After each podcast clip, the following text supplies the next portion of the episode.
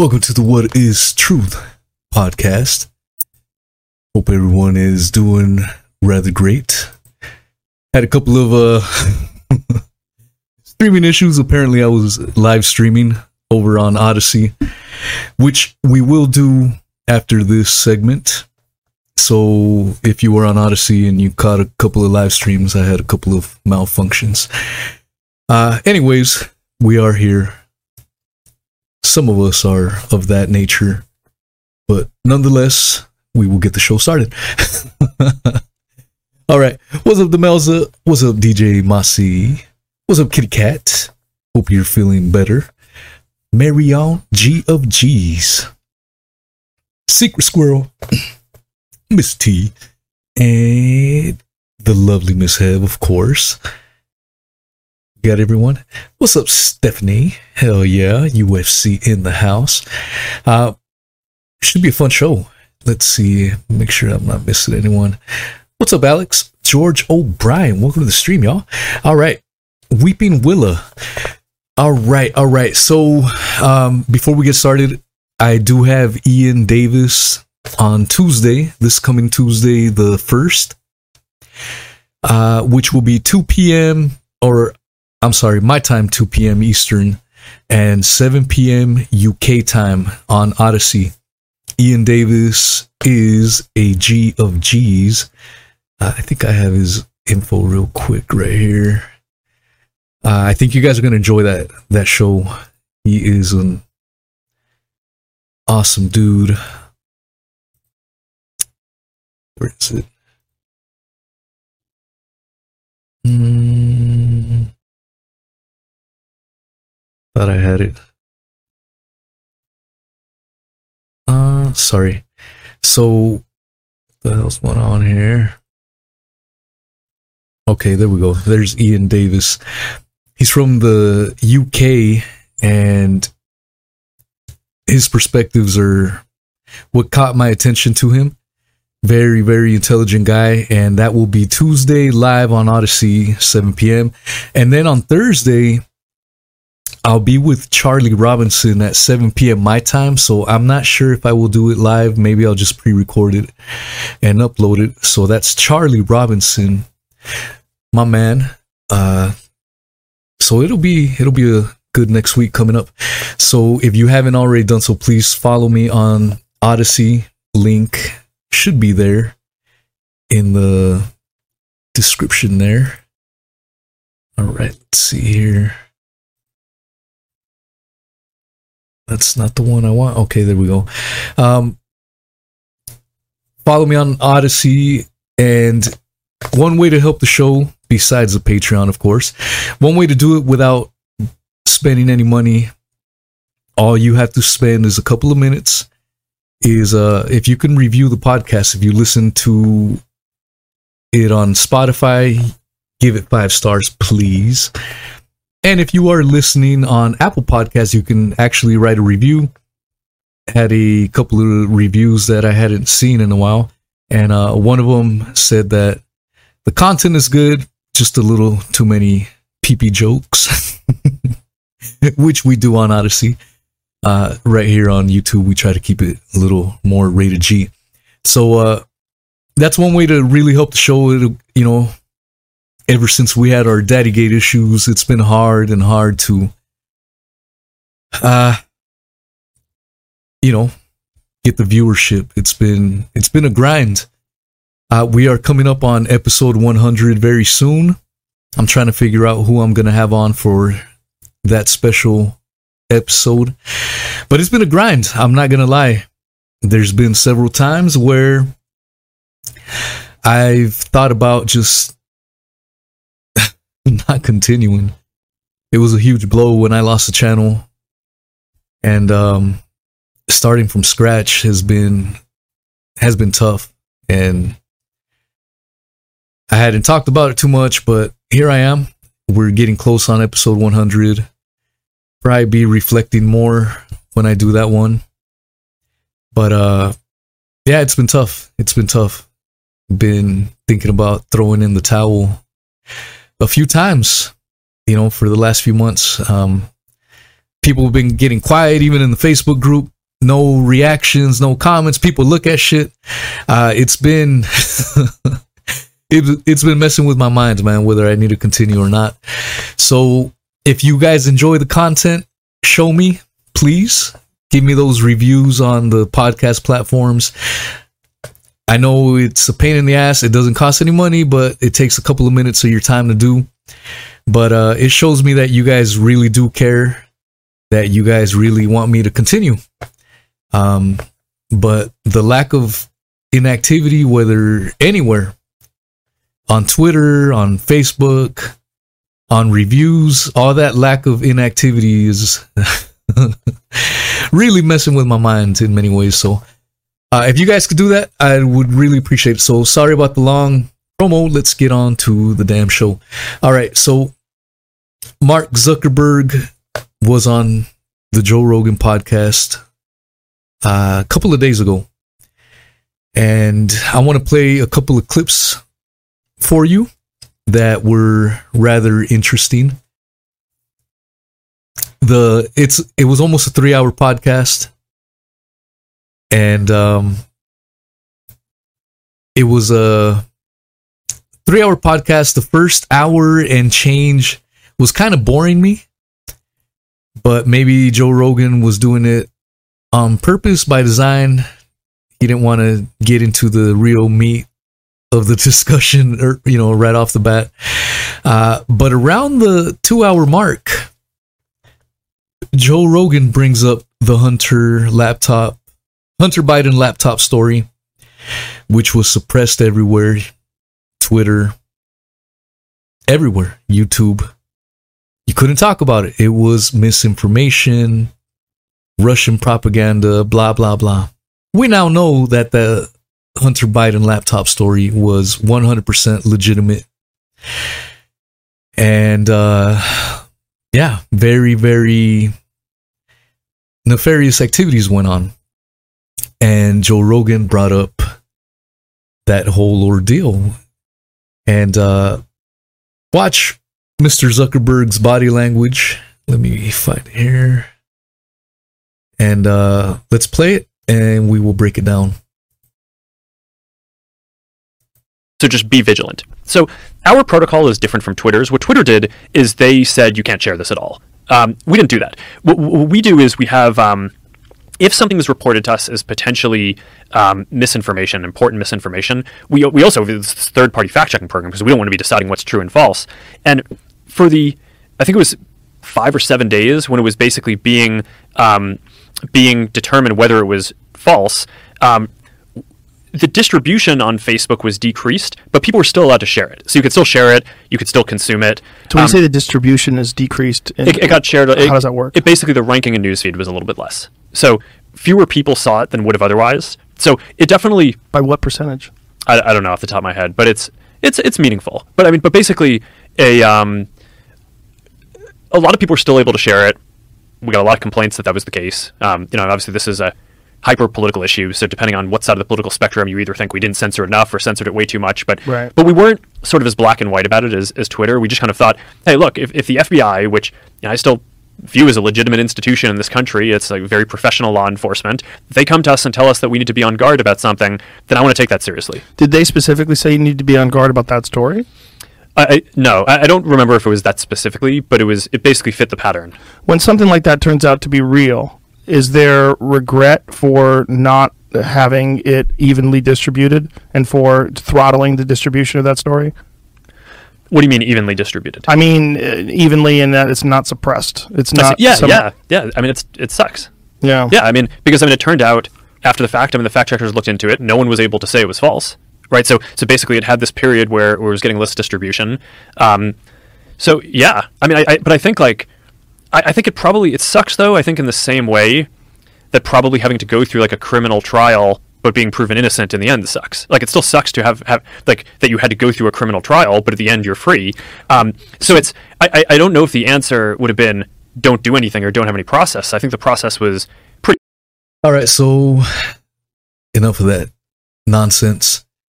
Uh, very interesting that the FBI went to Facebook to have them remove the story. And um, freedom of speech, where is it? When you have government entities silencing things. And I'm going to cover Alex Berenson. If you guys don't know who Alex Berenson is, uh, you guys will be. I mean, this is all related. This is what Joe Rogan had Zuckerberg on on Thursday.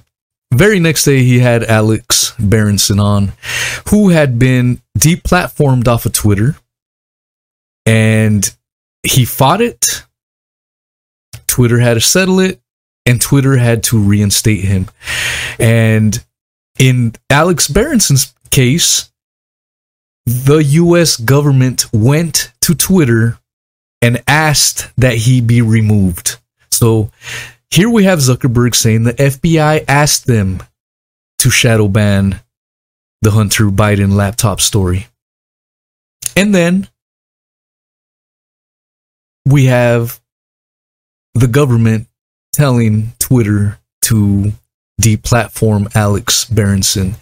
This is an egregious state of affairs that we're living in where this blatant censorship, things that are true, in this case, the Hunter Biden laptop has been 100% proven true. In the case of Alex Berenson, who criticized the vaccines, everything he said had been 100% true, and he had to be forced to be reinstated. He forced himself to be reinstated. This is an egregious state of affairs we're living in where this kind of bullshit is happening and people getting deplatformed, getting labeled all kinds of crazy stuff. And then after the fact, when it's proven true, where there's no wiggle room to debate it, oh, you know, oops, our bad is essentially what these clowns are saying. Troubling times. And um yeah. So let me actually there was another timestamp I wanted to show real quick. And that was what was it? 225 45 225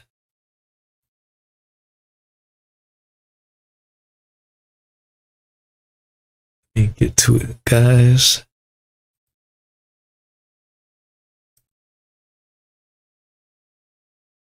Shadow banning a real thing, and what does that mean? Well, I, I mean, there's no- Okay, so Joe Rogan asked him, Is shadow banning a real thing? Let's hear him explain this.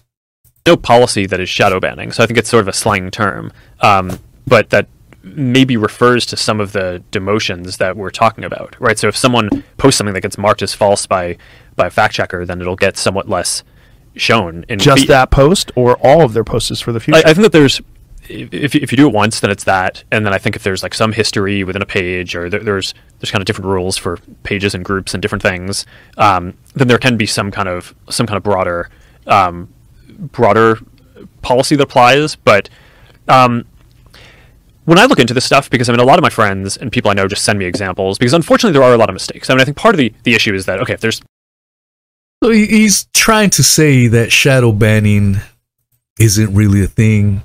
It's a slang term, blah, blah, blah. Oh, really? Uh, let me pull up exhibit. exhibit A. Uh, let me pull it up here. Okay. So, here we have uh I made this tweet again tweet and retweet y'all. What are you guys scared about? God damn it. are you guys scared of the truth? Just kidding. Um so I made this tweet about an hour ago. So Mark Zuckerberg made the claim on the Joe Rogan podcast that Facebook does not shadow ban. Maybe I'm a little slow, but this appears to be a form of shadow banning that happened to me recently. If you're listening to audio form, check out my Odysee and you'll see the images. Uh, So here is a screenshot from my Facebook account. You have multiple restrictions on your account. See the restrictions. You can't go live for 35 days. You can't advertise for 35 days. Your group posts will be moved lower in feed for 35 days. I'm no rocket scientist, but that looks like some goddamn shadow banning. so for him to sit there and, and try to act like this shadow banning doesn't happen is completely absurd. And here's the kicker. This happened, as you can see there, on April 28th. I, these, these harsh restrictions were due to an image, a meme that I shared from Occupy Democrats. They put a meme of Trump. Oh, it was called a Trump teeny, which was a mix of vodka and a part mix of bleach or Clorox. It was clearly a joke. It was clearly a funny meme. I shared it and this is what happened to me two years later. if you don't think that's ridiculous, then I don't know what to tell you. But yeah, that, that really, that really started to grind my gears, if you know what I'm saying. It's complete horseshit. So you can listen to the Zuckerberg podcast. I, I sat, or I listened to all three hours, and those were the two main things that that really really got to me the, like i said the first hour is kind of boring uh, he's trying to prop up the metaverse and all this crap uh, but yeah those were two of the parts that i got to and if you don't want to listen to three hours I, you just got a little taste of it right there uh, all right let's move on to alex berenson this is from insider the author is katie balls my itch. Balovich, sorry. I need to get my cum goggles on so that I can read. Just kidding. It's all jokes. I had to throw in the PP jokes since someone wrote a review that I do PP jokes a lot. So I got to throw them in, you know, just to make them happy. Um, all right. Alex Berenson has been permanently suspended from Twitter, a spokesperson told NBC News. Berenson called his suspension from Twitter censorship as he defended himself and relocated to Substack. In his final tweet, Berenson slammed COVID 19 vaccine mandates as insanity. Real quick, um, Alex Berenson is a former New York Times journalist a quote unquote legitimate journalist. He has been calling out the jabby jabs for quite some time, criticizing it. Everything he has said has been based on data and information publicly available to anyone and everyone. Everything he has said has come out to be factually true. So let's move on. Here is the editor's note. This story has been updated from an earlier version to more accurately reflect the types of messages Berenson was sharing and to note that Twitter later reinstated Berenson's account. Look at the slant that this author takes. But it's hilarious. I do find it funny that they called him a uh, vaccine skeptic they didn't call him an anti-vaxxer. Uh, the per- pejorative that seems to prevail anyone criticizing this procedure, uh, but they did call him a skeptic, which I guess is an upgrade. All right. Twitter permanently suspended former New York Times reporter Alex Berenson for violating the platform's COVID 19 misinformation guidelines. In his final tweet, Berenson slammed the vaccine COVID 19 mandates as insanity. It doesn't stop infection, or transmission. Don't think of it as a vaccine. Think of it at best as a therapeutic with a limited window of efficacy and terrible side effect profile that must be dosed in advance of illness. as we want to mandate it. Insanity, Berenson tweeted. A Twitter spokesperson told NBC News that Berenson's account was permanently suspended for repeated violations of our COVID 19 misinformation rules. This was a tweet that did it. Entirely accurate, Berenson wrote, referencing his final tweet. I can't wait to hear what a jury will make of this. Berenson gained popularity among conservatives. Uh, terrible. He gained popularity amongst anyone that didn't believe in these ridiculous mandates and forced procedures. And it wasn't all conservatives. I am far from conservative myself. Many of my friends are conservative, but I am far from it myself. And I enjoyed Berenson's take on this. So, but the way this slant is, it's there. You could see where they're going with this narrative. They're lightly trying to push him as a I don't know, as as some kind of a weird outcast, even though he himself is non-partisan, non-ideological. He slams Biden, he slams Trump. He's non anything. But here they're, you know, you can see the narrative they're pushing here. Uh for the past few weeks on Twitter, Berenson has mischaracterized just about every detail regarding the vaccines to make the dubious case that most people would be better off avoiding them. Quite dubious case, huh? Uh, he has proven why, so I don't know if it's quite dubious as this article claims. As his conspiratorial nonsense accelerates toward the pandemic's finish line, he has proved himself the Secretariat of Being Wrong. Political Derek Thompson's wrote in April 2021. Boy, were you wrong, Mr. Thompson. He posted about his suspension on Substack. In a statement, he said Twitter's actions qualified as censorship. We have reached a dangerous moment. Social media companies that have audiences which dwarf any other are now actively censoring reporters at the behest of governments. Berenson told Insider. I will continue to fight to get out the truth, and I'm considering legal options. Soon after the suspension, the Daily Beast said Berenson tweeted from a different account named at Gen Rescue. Censorship is dumb. A tweet from that account read. um, while the account currently has no identifying information at time of publication, the Daily Beast reported the account previously had definitely not Alex Berenson at its bio, which included a link to Berenson's Substack. Despite his its initial indication on July 6, 2022, twin, Twitter reinstated Berenson's account. In a statement to Insider, a Twitter spokesperson said the parties have come to a mutually acceptable resolution. Twitter has reinstated Mr. Berenson.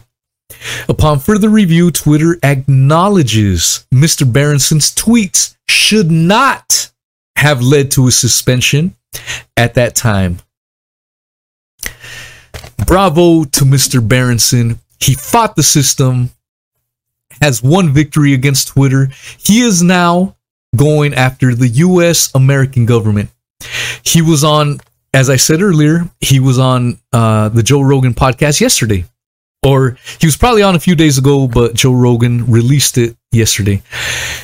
I listened to the entire podcast and I don't agree with everything he says. There's some things that, eh, I don't know about that, man. But you could tell he believes in what he speaks. And that to me is what I appreciate about people. You can tell when people are BSing you or, or feeding you some kind of bullshit story. And you can tell when people are legitimately convinced and have their conviction set.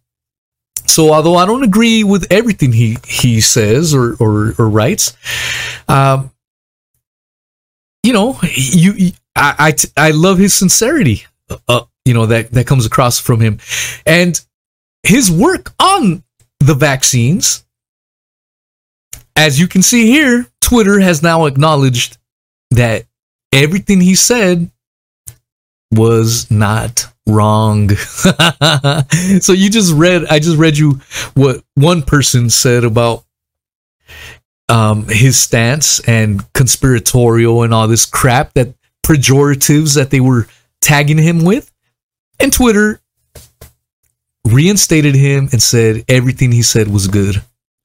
so now Mr. Berenson, according to his uh, his appearance on Joe Rogan, which I listened to, he is now suing the American government because they violated his First Amendment rights.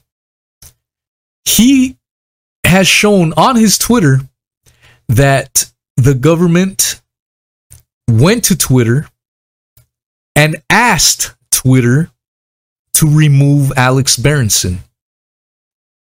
For the government to go to Twitter and have someone removed, that is a blatant show of defaming the First Amendment. And everything that he had said was correct. And for the government to go to Twitter to have him removed, there's no reason. I don't see how he can lose his court case. He's got a solid team, and I'm sure he's going to win. And good on him. He took on big Twitter, he took on big government, and uh, he's already got one victory under his belt. And I, I have no question he's gonna. It's gonna be a slam dunk. He's got the evidence through discovery while his suit with Twitter. Through discovery, he got the emails confirming that the government was conspiring with Twitter to take him down. So good on him. Um, all right, let's move on to our next uh, delicious article. This is by this is on the Guardian. I've got a couple articles from the Guardian that you may like um or not like. like and subscribe, god damn it. Um if you haven't already anyways. Uh all right. Insects. Okay, this is from the Guardian. Author is Oliver Milman. Milman. Milkman. Maggot Milkman. I'm just making things up now. All right. Insects could give meaty taste to food and help environment, scientists find. I subscribe to my homeboy Hrvoje Moric from Geopolitics and Empire. I subscribe to him um, everywhere, but I also follow him on uh, his Telegram, and he posts a lot of a lot of great articles that he finds. So I did get inspiration from his Telegram. So that is a caveat. Uh, all right. Flavorings made from mealworms could one day be used on convenience food as a source of protein.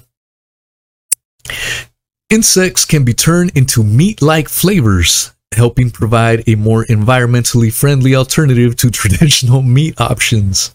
Scientists have discovered mealworms the larval form of the yellow mealworm beetle have been cooked with sugar by researchers who found that the result is a meat like flavoring that could one day be used on convenience food as a source of protein. While meatworms have until now mostly been used as snacks for pets or as bait while fishing, they have potential as a food source for humans to help get the recognizable flavors of meat without the harmful impacts upon the climate, as well as direct air and water pollution of raising beef, pork, other animal based foods. Insects are a nutritious and healthy food source with high amounts of fatty acids, vitamins, minerals, fiber, and high quality protein, which is like that of meat. And I'm surprised they didn't say like chicken. Says in He Chol, a researcher at Wang Wang uh, sorry, Wonkwang University in South Korea, who led the study. Many consumers seriously like and need animal protein in our diet. However, traditional livestock farming produces more greenhouse gas emissions than cars do. So here we go, pushing the green agenda. Um, yeah, Go green, everyone. Um, in Odysee, we can get more into that. On the other hand, insect farming requires just a fraction of the land, water, and feed in comparison to traditional livestock farming. Cho said that the edible insects such as mealworms and crickets were superfoods. they have long been enjoyed by communities in Asia, Africa, and South America. However, people in Europe and North America are generally more squeamish about eating insects, despite recent forays by several restaurants and supermarkets into providing insect options for consumers. So it seems like it's being pushed, you know, ushering in a decade of eating bugs and such. Uh, the use of mealworms as a meat like flavoring may help bridge this gap, researchers hope. The new study, which will be presented to the American Chemical Society this week, found that the flavors were released when mealworms were heated with sugars, with proteins and sugars interacting and caramelizing in a range of meat like and savory flavors. Mm, yeah! All right, enough of that shit. So be ready, bugs and uh and such to to be on the foray of discussion, as some may say. Uh, let's see where we at. Uh, uh, uh. Where is my image? Okay, before we move on to the next subject, I just wanted to. All right. Eating bugs stops the weather.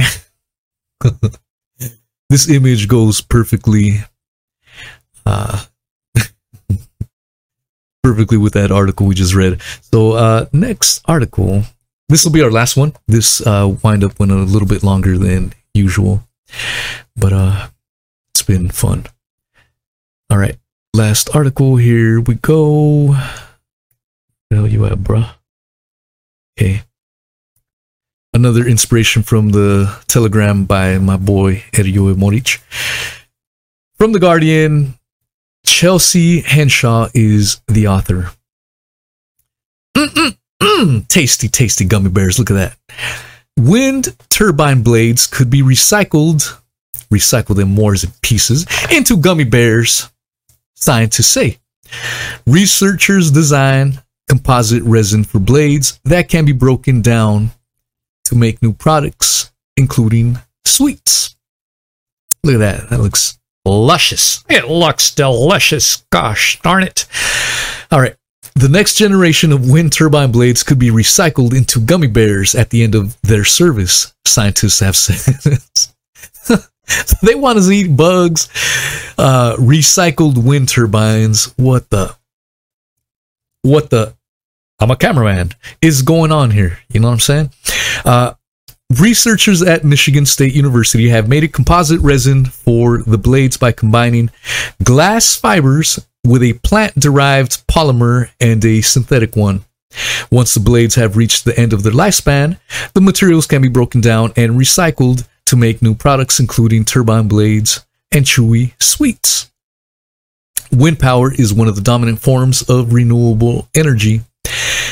However, Turbine blades, usually made of fiberglass, can be as long as half of a football field and cause problems with disposal, with many discarded in landfills when they reach the end of their use cycle. To combat the waste, researchers designed a new form of resin. Digesting the resin into an alkal- alkaline solution produced potassium lactate, which can be purified and made into sweets and sports drinks. We recovered food grade potassium lactate and use it to make gummy bear candies, which I ate, said John Dorgan, one of the authors of the paper. the alkaline digestion also released polymethyl methacrylate, or PMMA, a common acrylic material used in the windows of car and tail lights. Sounds delicious! Yes! on eating gummy bears that are derived from wind turbine, Dorgan says, a carbon atom derived from a plant like corn or grass is no different from a carbon atom that came from a fossil fuel. It's all part of the global carbon cycle, and we've shown that we can go from biomass in the field to durable plastic materials and back to foodstuffs. He added, The beauty of our resin system is that at the end of its use cycle, we can dissolve it and that releases it from whatever matrix is it's in so that it can be used over and over again in an infinite loop. That's the goal of the circular economy. Researchers will present their results on Tuesday at a meeting of the American Chemical Society. they plan to make the blades for field testing. All right. Who wants to eat some gummy bears? Oh shit. Was my article going up? Yeah, it was. I believe so. Uh experts say. Yeah, it was. All right. I wasn't sure if it was showing. So there you have it. Um Thank you for joining me for this Wheezy's Weekend Wind Up. I'm gonna hurry up and make a link for the Odysee version and um shit, I don't even I didn't even have time to put the StreamYard link, so I'll put that up when I make the Odysee link. I just been in a grind trying to get all this squared away, and as you saw, I was a little delayed. So uh, I'm gonna work on that. Look for me in about 20 minutes on Odysee. and um, if you can't find the link or whatever, come back to the video here on YouTube. The pinned comment will have the Odysee link and that'll take you right to it. So if you can't find it when you go to Odysee, that's another way to do it. So I will see you guys in about 20 minutes. I need to hurry up and set that up. Thank you guys for coming out. Again, please help out with those reviews. And uh, that will mean a lot to me and truly appreciate everyone that has already done it. And if you haven't, thank you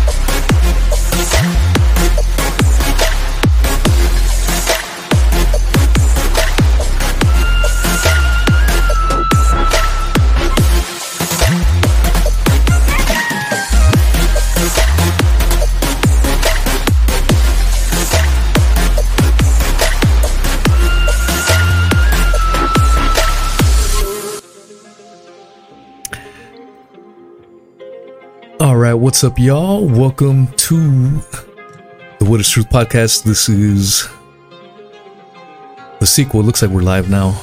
Awesome. All right. Uh, the Odysee stream is kicking on. We're going to wait for people to start coming on in. Um, make sure. Hmm. My image isn't showing up. Yeah.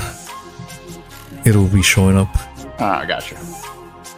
Here. All right. All right, y'all. I'm sure. I'm sure uh, you guys weren't expecting this, but uh, we have my man Corey Hughes in the motherfucking house. what up, Corey? Long what time no see. How's things, my friend? Dude, I am chilling. It's still hot as fuck over here.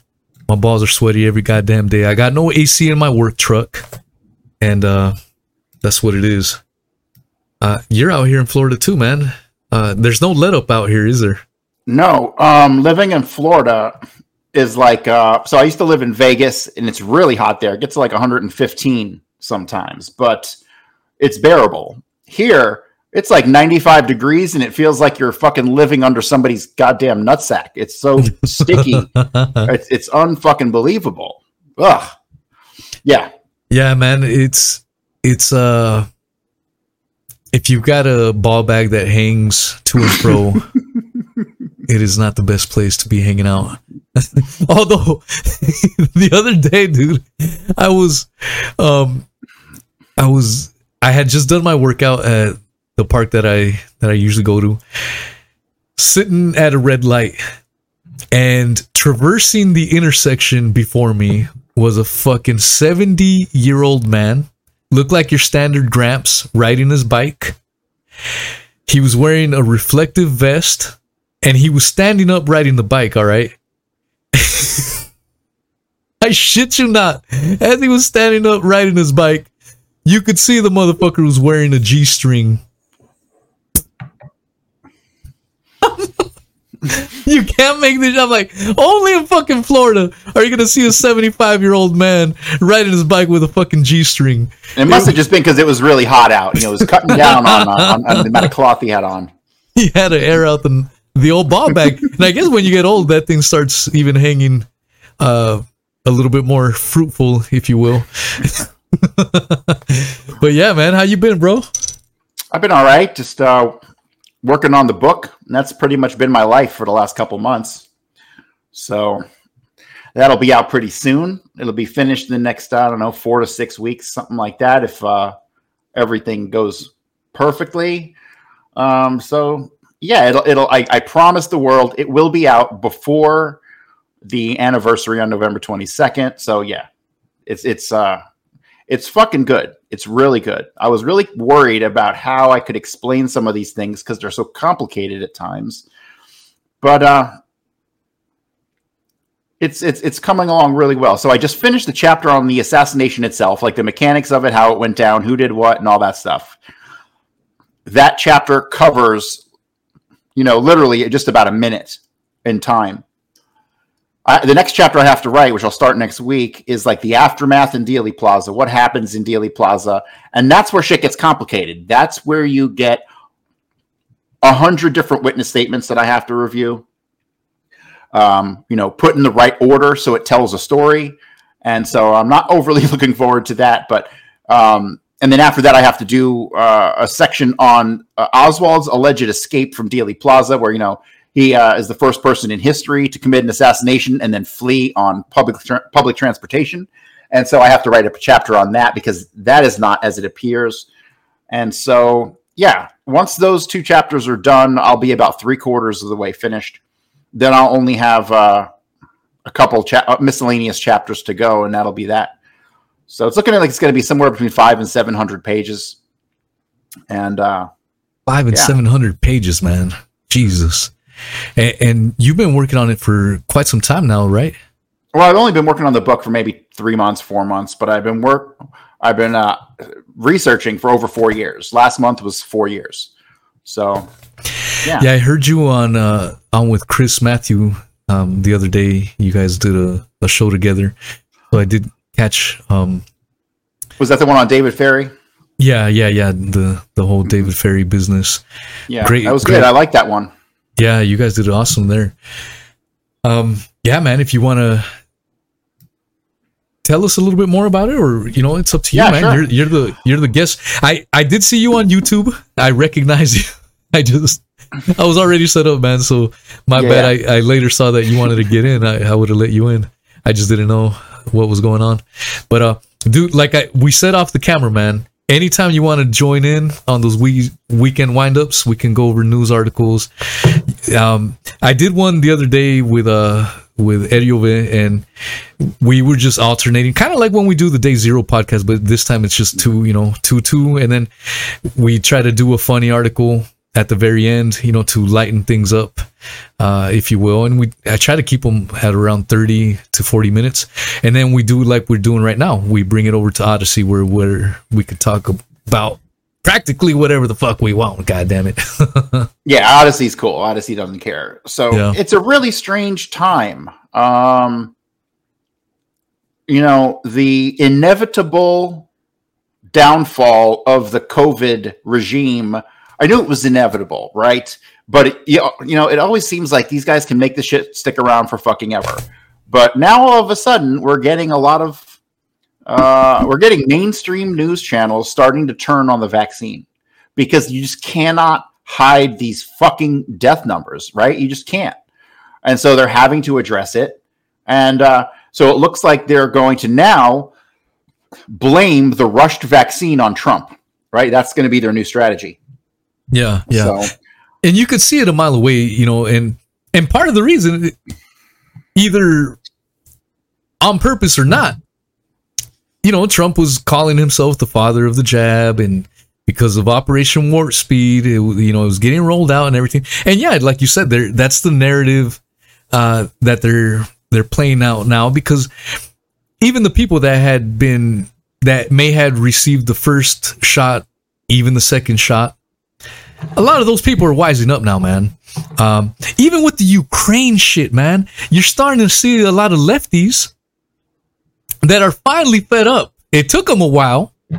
I guess better late than never. But even lefties are now like, bro, what the fuck? Why are we sending all this fucking money to a losing cause to a motherfucker that takes photo shoots on GQ magazine or whatever the fuck?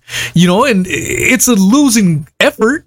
And and this Zelensky character, man, I mean, the sh- balls of this dude to just constantly be like, hey, co- cough up some more money. You know, this is not enough.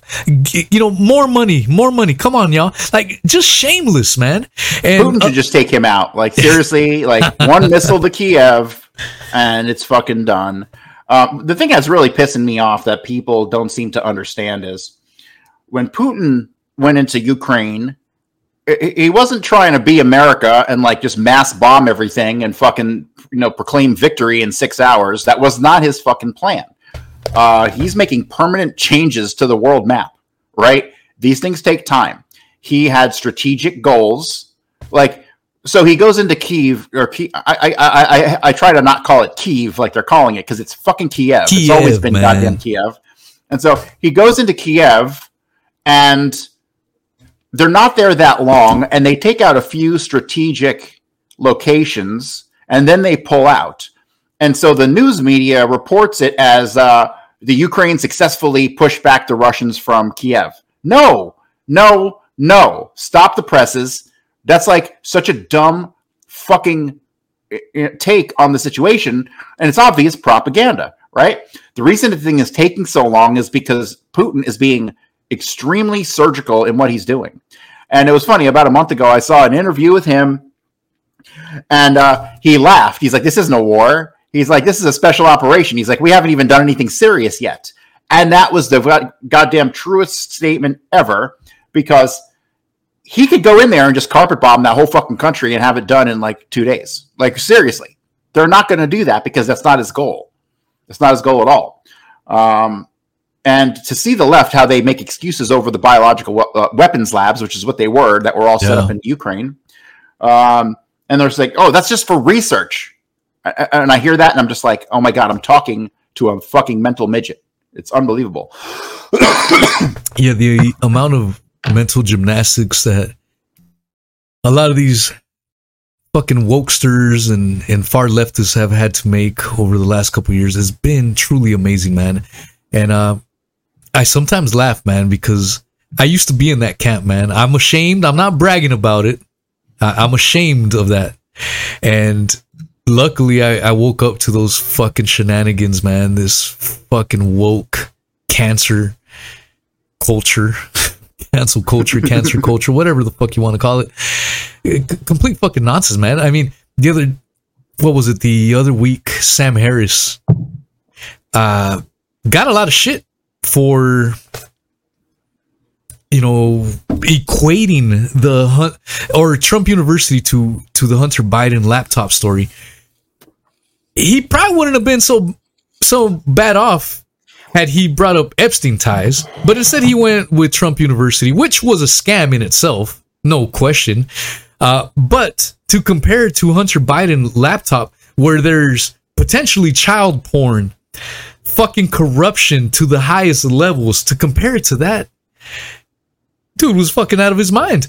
And the funny thing about Sam Harris, what used to appeal to me about him was how anti woke tard he he used to be.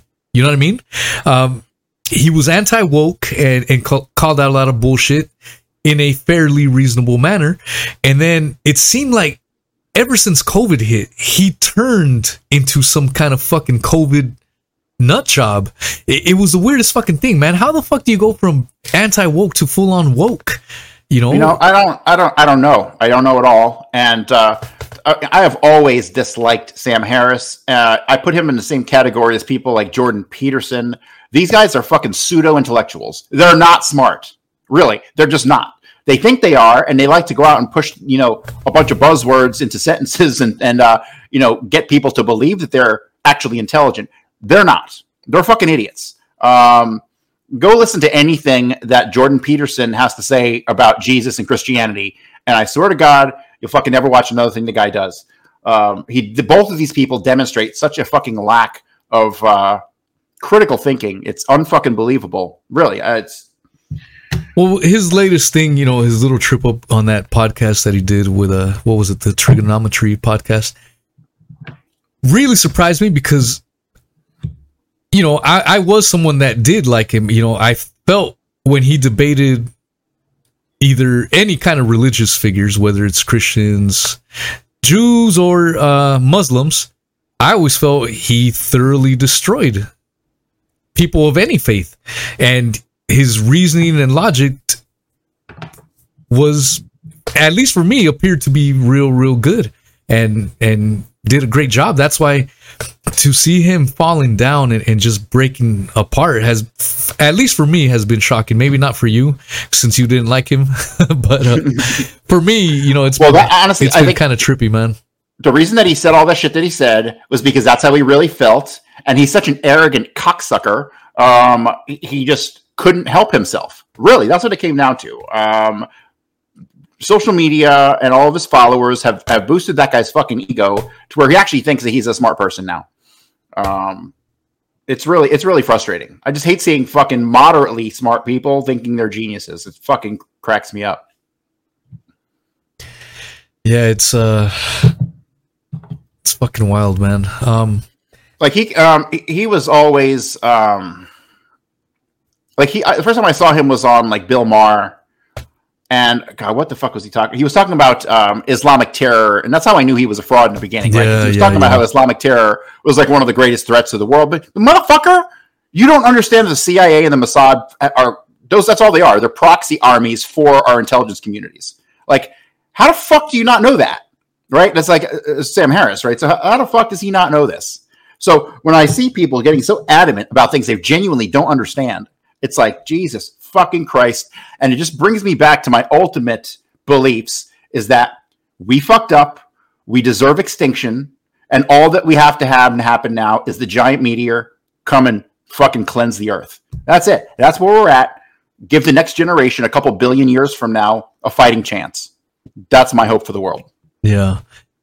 Yeah, it's uh it's insane that people still buy the whole 9/11 story, you know, like hook line and sinker. We're coming up on what is it? 20 2001 what is it? 21 years? 21 years. Yeah. Yep. 21 yeah, man. years. It's fucking nuts. The other day I sent you uh, a little bit of video footage of where the fucking Saudis, the royal Saudis that lived in Sarasota that were allegedly funding the fucking terrorists.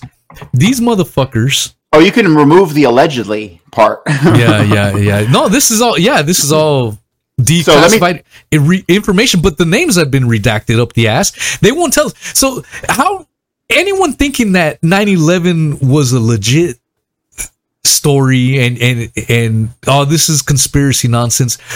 Tell me why the fuck the royal family that funded the hijackers out here in Florida why their names have to be redacted. How the fuck is that national security? And why hasn't Saudi Arabia been held accountable for the fucking role? I'll tell you fucking why because they were complicit and we and our government, our elites know about it and they don't give a fuck.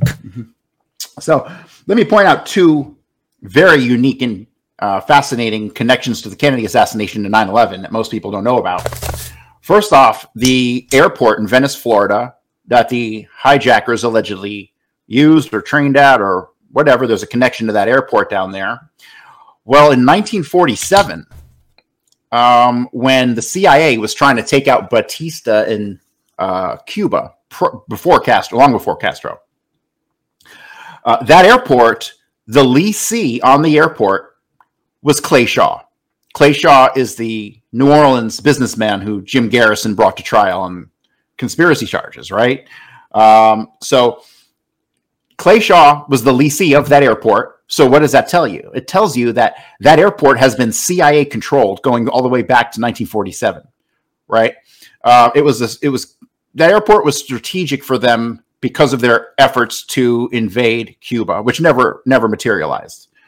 Um, another connection to that airport is I'm sorry, not that airport, but another connection of uh, 9/11 to Kennedy is the fact that the uh, Saudis wired money to the 9/11 hijackers. Okay. Uh, the bank they used was called Riggs Bank. Riggs Bank was always known as the Bank of the Presidents. Uh, all presidents going back to like fucking Grover Cleveland or something like that had an account with this bank. It was where presidents' money was held, right, while they were president. On the board of directors, the longest running board of director member at the time that the Saudis wired the money to the hijackers was Jack Valenti. And Jack Valenti was the grassy knoll shooter. So, two very interesting connections from 9/11 to Kennedy, and there's a whole bunch more, but those are the two that I've just I've come across and are unique to my work. Yeah, yeah. And um no, there's there whenever you look at these events, there always some kind of connection that that ties them all in. And that's what boggles my mind with these, you know, like you said earlier, these pseudo intellectuals that Mhm. seem to dismiss conspiracies. That you know, that I guess coming back to Sam Harris, he he straight up called you know the censorship of the Hunter Biden laptop as a left wing conspiracy. You know, this is someone that says conspiracies never happen, don't exist, but he had to admit that that was a straight up conspiracy. But in his mind, in his justification, that it was warranted, fully warranted and justified. Um, yeah, it's it's it's a whole crock of shit, man. These things happen all the fucking time, and these people that are quote unquote intellectuals either by design or not, they seem to dismiss them as some kind of crackpot thinking, man. When the evidence is all there before you, man, it's doesn't take a fucking rocket scientist. Right, right. It's exactly. It does. It's it, it doesn't. You know, it doesn't take a rocket scientist. That's for damn sure. Yeah, But no matter how obvious it is, so many people, particularly on the left, and this is the thing that's fucked up. I was never a right winger ever in my fucking life. I think all the times I voted, I voted for Democrats, right? And so I don't know how the fuck I ended up on the right wing. You know, that's crazy, right? yeah, Um, yeah, but yeah. you have to realize there's also um, political parties shift. There's a constant like bubbling that goes on between the parties, and there's always an inversion at some point, right? Like so, the roles of the parties reverse, like, kind of like have you know like a like a polar reversal uh, every 50, 60 years, something like that. And uh, back when Bush was uh, president, the second Bush during 9/11, right? Um, the, the Republicans were definitely the fucking bad guys. Like they started the wars, they did all the stuff. The Republicans were fucking the worst, and the Democratic positions at the time uh, were not outrageous. They were not crazy. They were normal fucking liberal values, right? But today, God, the left is is so far off the fucking deep end, you know. But this isn't. This is not like a chance. This is not a natural evolution. Uh, there are sinister forces at work here that inject things into the narrative, inject things into the conversation that over time uh, morph these political party loyalties, right?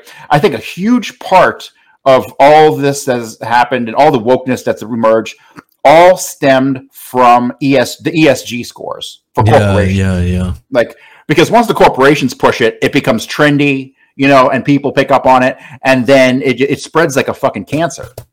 And it's just to me it's fascinating how you know we saw the ideological switch you know in the 60s well starting in the 50s and 60s you know the the south used to be all democrat. The democratic party was ideologically conservative and the republicans were mostly liberal quote unquote although liberal and conservative in that time was far different than what it is today. But I guess you know just to make more a little bit more simpler for people, that's what it was. The Democrats were ideologically conservative in the South. Uh, the whole South used to vote Democrat. The North, like you know, the liberal North, and, and that seems to be the pattern for the most part. The bigger cities tend to be liberal. We still see that today, uh, while the smaller towns, uh, you know, the less denser areas are traditionally more conservative. And to see the ideological sw- switch again is fucking bananas because I'm still a fucking lefty from the fucking 90s. Um, freedom of speech, 100%. I don't give a fuck what you say. Just don't incite violence. Um, d- you know, don't be doing illegal shit. Lawful free speech. That's me 100%. That's what I was in the 90s. That's what I still am today. Um, I'm anti-war. I've always been anti-war. I'm all those things. I haven't changed a fucking bit. But now, in, in those times, it was the conservatives. Oh, Bush is like Jesus, man. Everyone loves Bush. Let's go to Iraq. Let's kill all those fucking towel heads and all this shit. It was all the opposite. It was the left wingers being anti war and all this shit. You fast forward 20 years and it's the complete fucking opposite. Now you're seeing the conservatives like, why the fuck are we going to Ukraine? Let's get the fuck out of there. Why, why, you know, fuck all this shit. Why are we sending money? Let, let's stay away from that shit.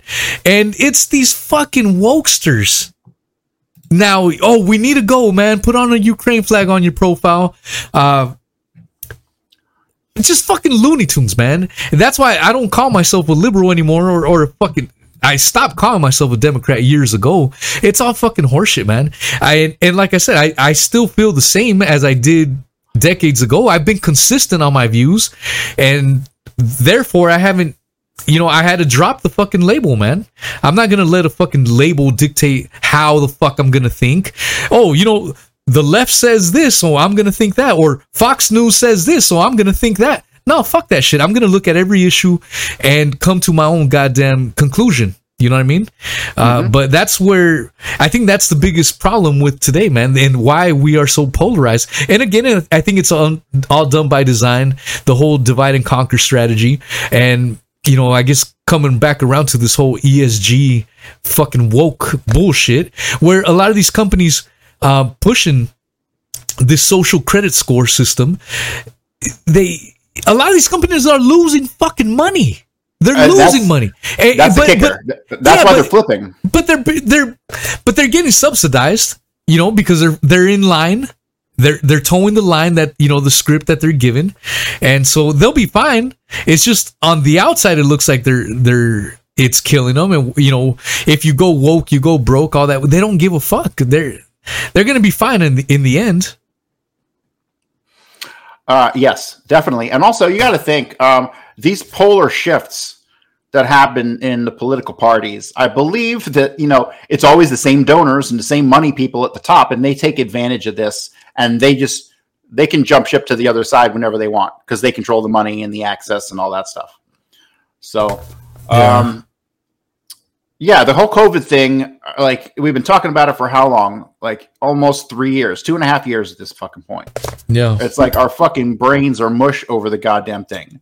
And but it's still None of- it's still important that we talk about it because right, a lot right, of oh yeah, these motherfuckers are trying to sweep it under the rug. Oh no, we we we knew it was we knew the vaccines weren't effective all along. They're we're seeing Orwell's 84 in the flesh, man. They're Mm-hmm. they're rewriting re- revisionist history is happening before us. It's the fucking wildest shit, man. Stuff we read about as kids, we are witnessing it firsthand, man.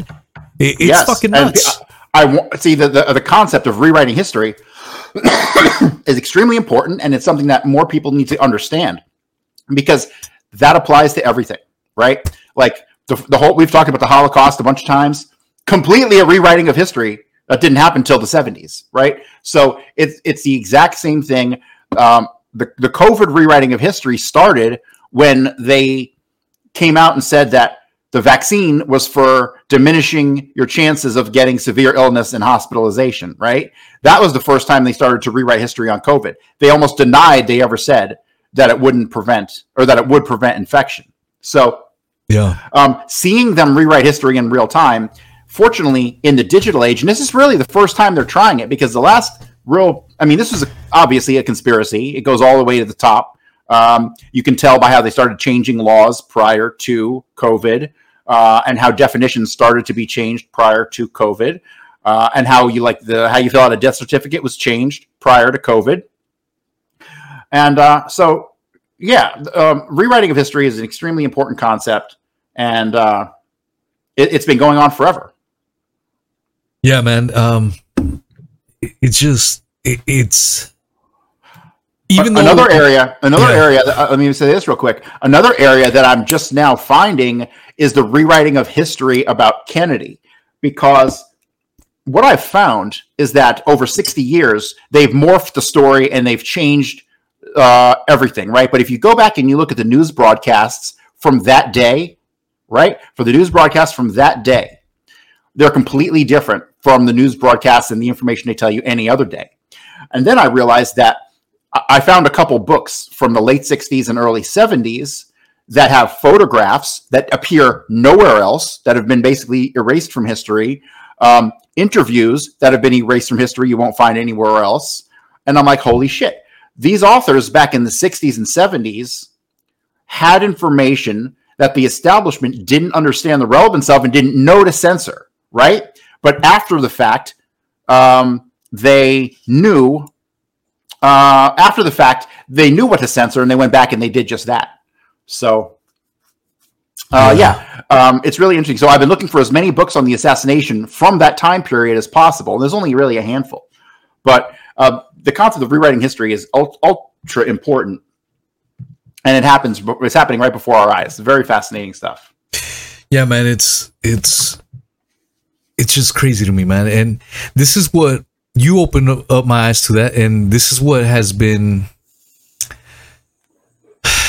anyone that was in denial, you know, that went through the COVID shit and got their fucking shots and are now waking up that the whole thing was a fucking scam.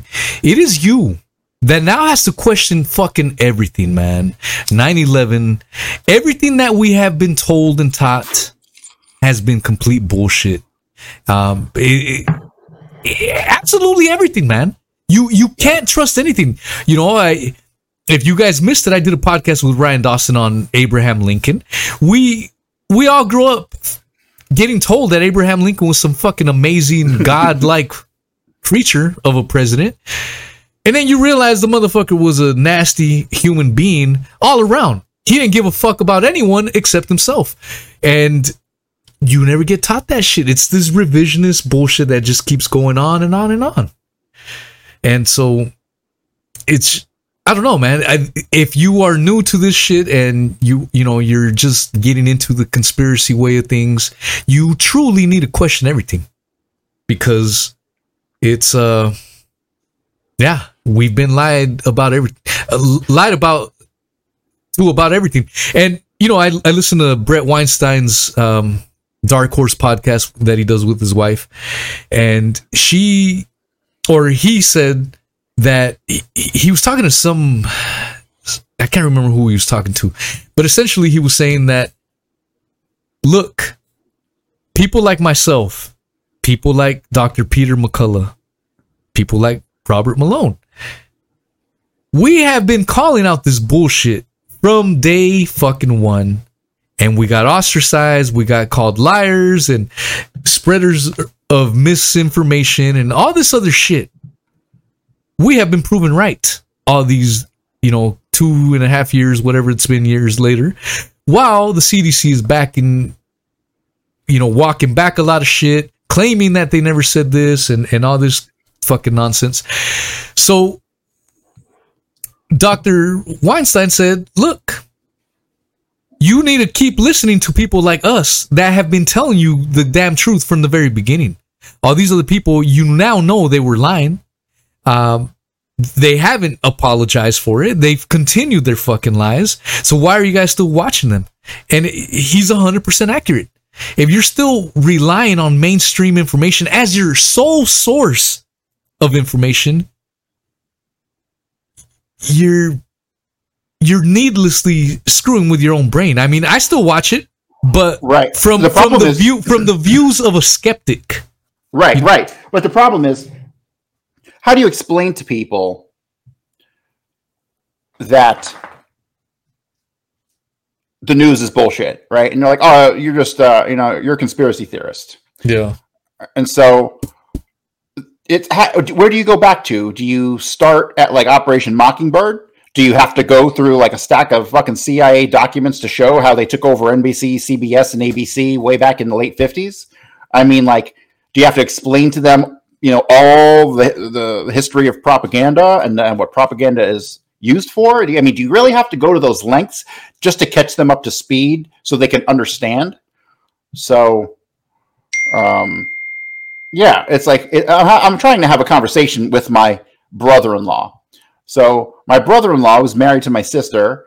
Uh, I try to avoid political conversations with him at all costs, but he wants to get into it with me, right? So he's a woke tard to the extreme, uh, and he's a Jew, right? And so when I try to have a conversation with him, like he always pushes things in the direction of let's talk about why you hate Jews, and I'm like, I don't hate Jews, motherfucker. God damn it, you know. And so, and so it's been very difficult because I am starting. I'm trying to explain to him. He brought up the Holocaust, and like the Holocaust is bullshit, and like he got personally offended, right? When you have a an emotional dog in the fight, I guess it's it's kind of fucking. It's it's like whatever. Um, but uh, I, I tried to start with the basics and show him that the the gas chambers are fake and all this. And I'm sending him one link at a time that he can really go through and list the books and stuff. And like all I'm getting are like straight out of Karl Rove's handbook, right? Attacking sources and using distractionary techniques because there's no data to fight the data I'm presenting, right? Um, looks like Freddie is trying to get in. Uh. All right. Hello, gentlemen. How Freddie, what's it going on? Freddie got Yeah. fingered. I still haven't seen that movie, dude. That's a great movie, man. Uh. Yeah. What's up, my man? What's going on? oh, nothing much, man. Just uh, you know, enjoying life in a country with no freedom of speech and no human rights, and You're in the UK. really funny. Yeah, yeah. How'd you guess? God, yeah. um, yeah, man, it's You're from be London, aren't you. Freddie? London? Yeah, yeah. I'm uh, from London. I'm currently somewhere in the UK, and I'm I'm going to be discreet about exactly where I am in the UK. Um, what's what's going on over there? Like, what's the latest? Oh man. Um, so at the moment we've uh, got one prime minister on his way out, and we're having to vote between two other members of his party to, to be prime minister. Except it's not the entire population that get to vote; it's just their party members, hmm and um, their party members from abroad get to vote. So it's literally just going to be in like it's entirely able to be fucked with by foreign foreign like entities because they can literally just join the party on the website and then vote. So That's we've got a crazy. cho- yeah, and um, we've got a choice between one like World Economic Forum fanboy and a woman who wants to go to war with Russia. Like those are the two options. um, That's rough. But we're not. We're we're we're in a we're, we're in a worse boat here. We're stuck with Joe Biden for the next couple of years, and then we're going to have another stolen election. You know, so yeah, we're we're all doomed. Um, I think you're just going to end up with Joe Biden, like with various robot parts for the next like, 20 years. He'll never leave. I'm still confused as to why, when he was younger, he had detached earlobes, but now he has an attached earlobe. I don't understand. Did he have plastic surgery? That would explain it. I hope it's not a fucking clone. Um, my, my bet would be plastic surgery for Yeah. some weird reason. Like, I think the man's had a lot of plastic surgery over the years. How is he over 80? Um, I think so. Most most of your presidents are like crazy old Oh compared my to God. most countries' world leaders, right? They're just trying to really hold on to that. Fucking Biden, do that dude. former- That's. Do you think Biden is? There, there's been these things going around that Biden has like five or six body doubles.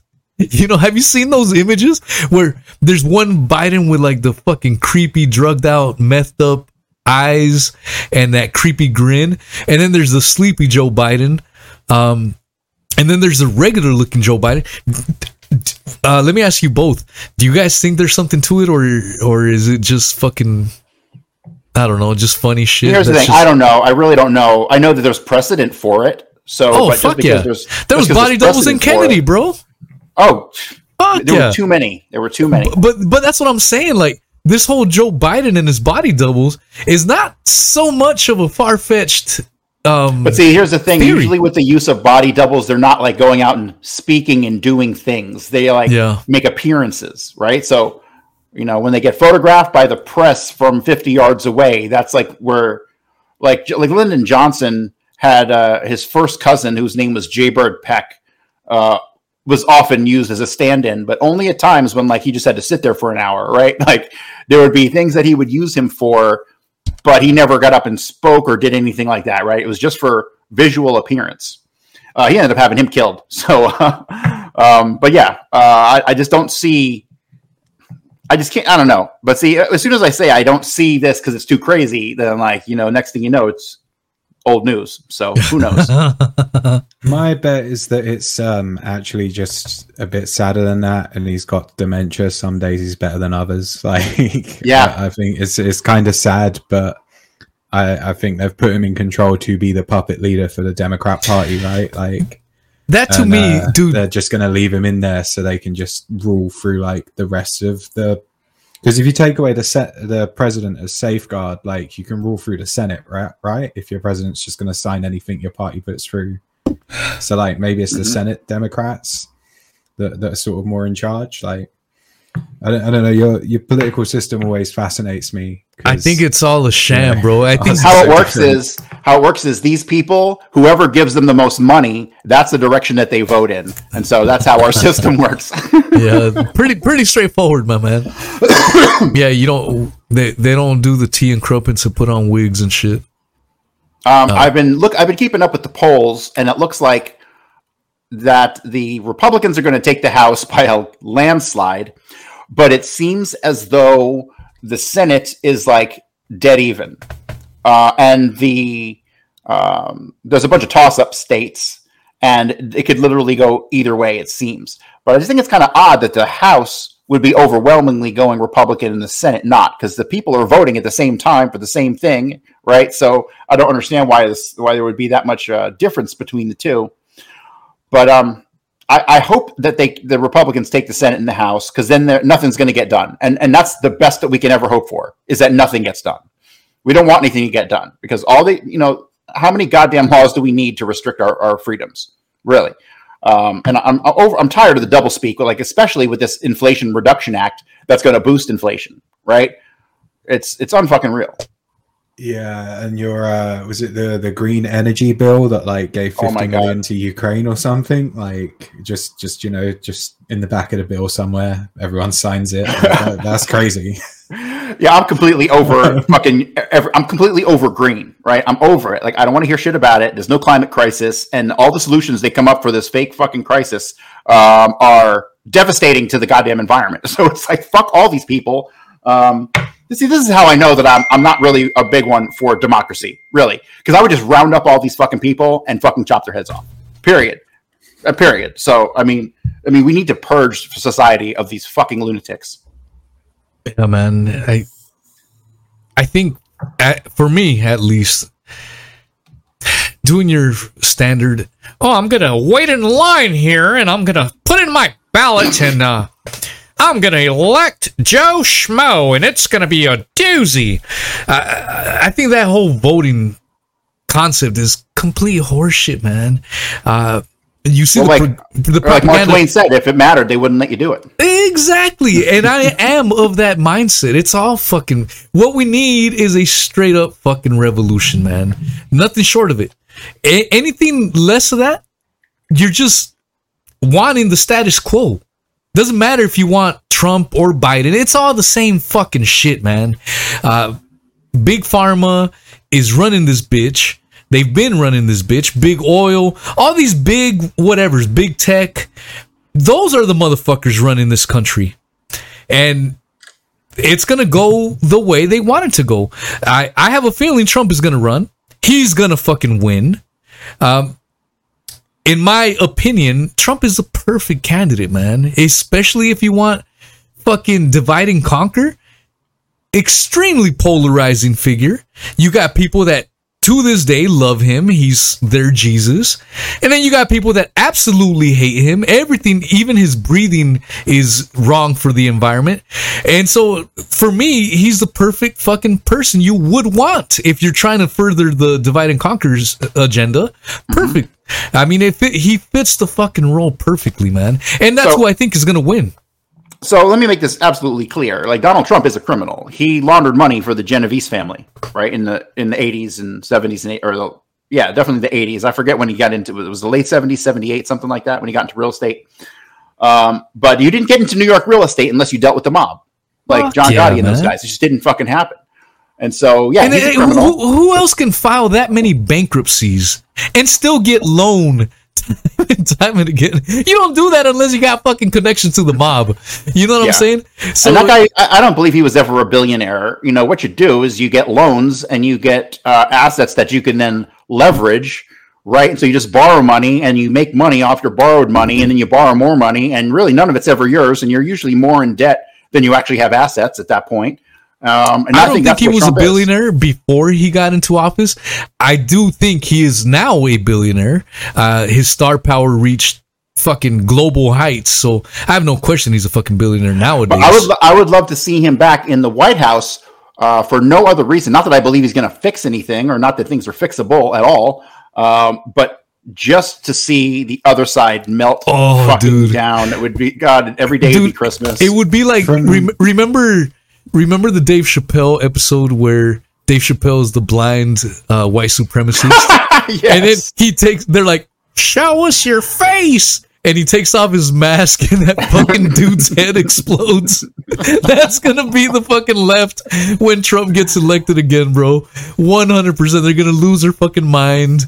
Uh, and you know how they were threatening, I'm moving to Canada if Trump gets elected. I bet this time around they probably would. Um, but again, man, it's to me the whole fucking thing is just political theater, man.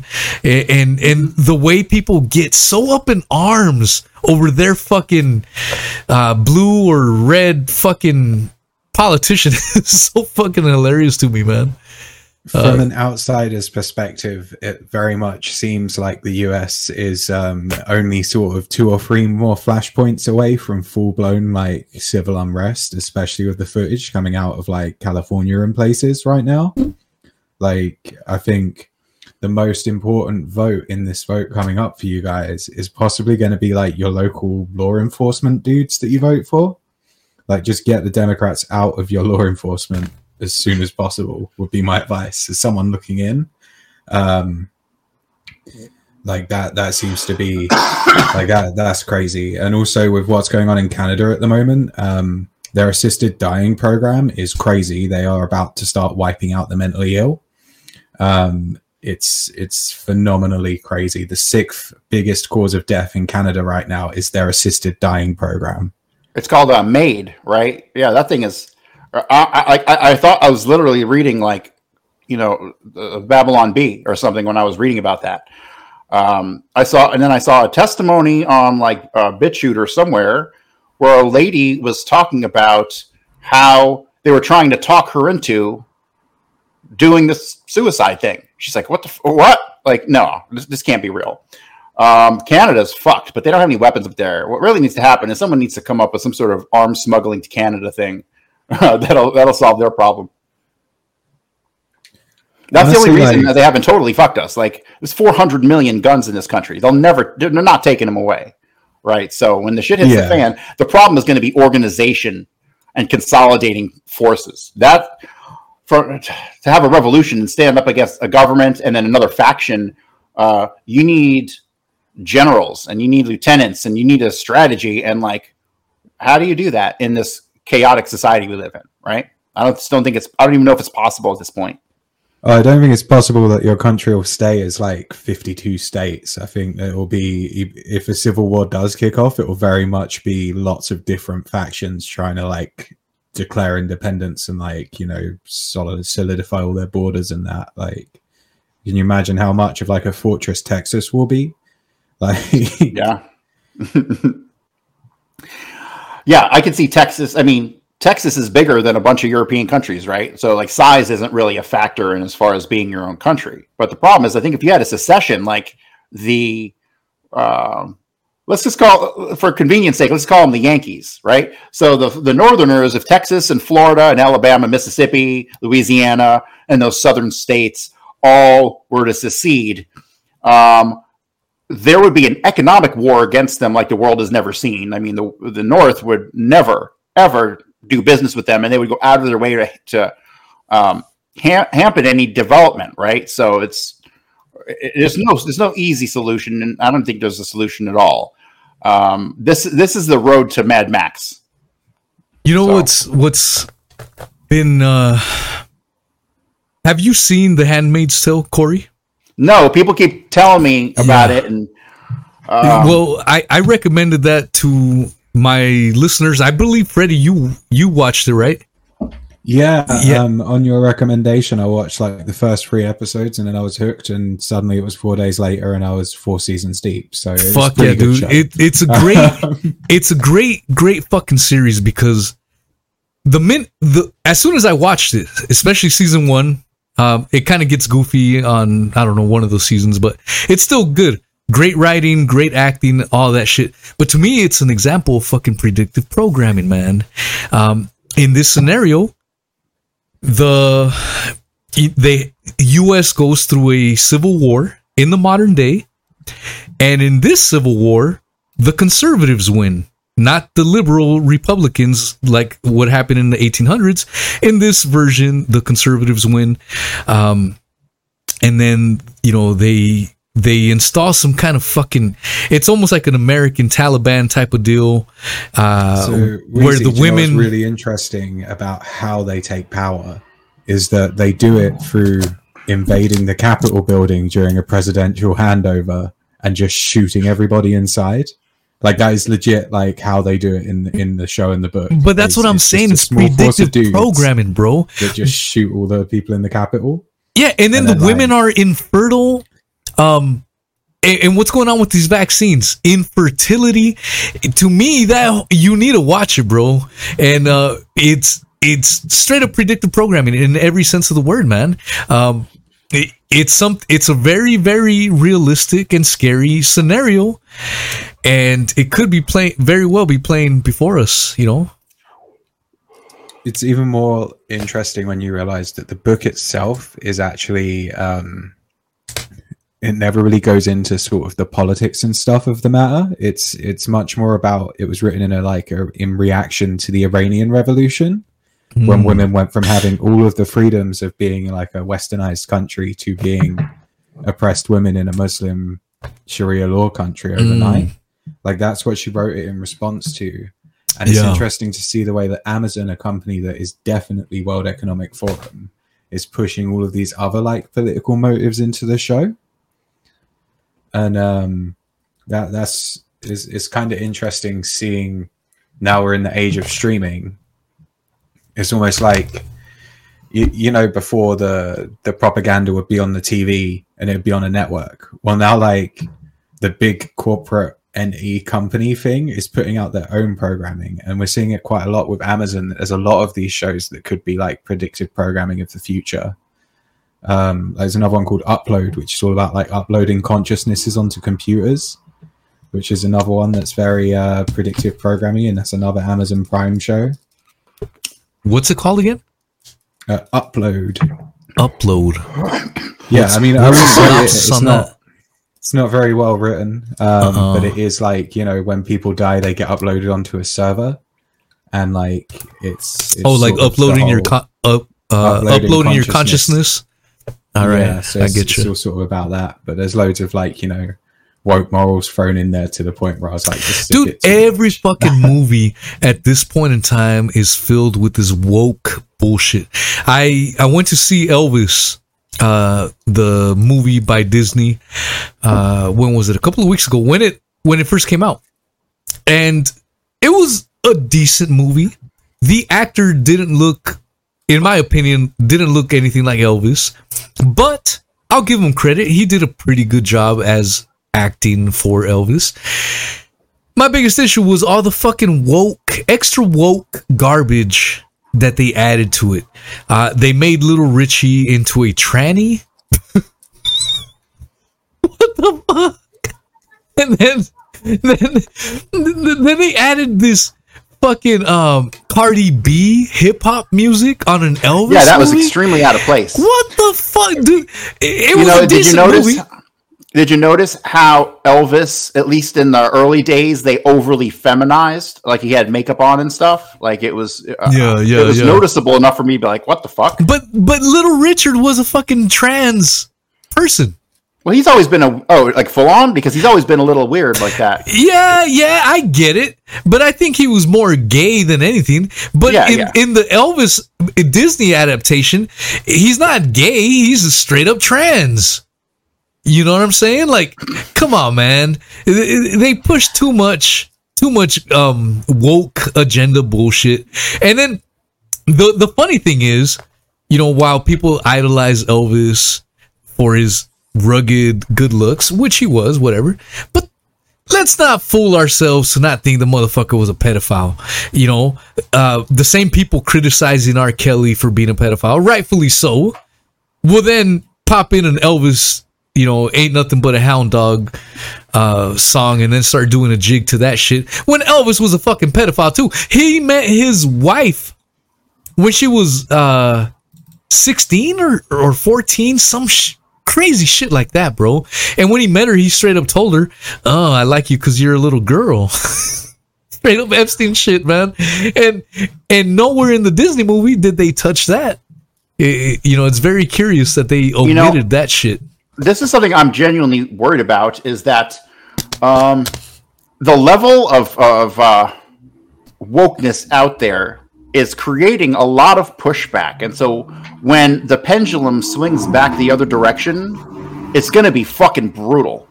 Um, like if the Republicans take the House and the Senate, uh, you're going to have two years of not much happening. But then we're going to get a Republican president in there. And with the conservative Supreme Court that they have, they're going to push through every goddamn agenda they've ever had, ever. And they're going to they're going to ban gay marriage. Watch, it's going to come. Uh, it's already been talked about uh, in the news that uh, statements were made by I don't even remember was it Alito? Yeah, that Roe v. Wade shit was just a precursor uh, Yes. to more to more uh, more hardline conservative ways of thinking. Which So I'm just I'm just concerned that the pushback against the woke is going to be it's going to be too much and it's going to be fucking brutal. So but that's why you need to watch The Handsmaid. So that's exactly to me. This is all a setup to get a Handsmaid uh, tale like ending. It, it's the perfect fucking setup, man. This is what I said. That whole series is basically like predictive programming, man. Um, it, it's insane, man. From the infertility to the of the women to the conservatives being so fucking pissed off at the liberals that they finally do something about it, and it the pendulum ends up swinging to the hard fucking right because right now, actually, for the last several years, the pendulum has been swinging to the left. And right now, we're at a time where it's on the hard fucking left right now. And that's why you see this shit where these fucking hardcore wokesters can't even fucking define a woman. they have a hard time defining a fucking woman.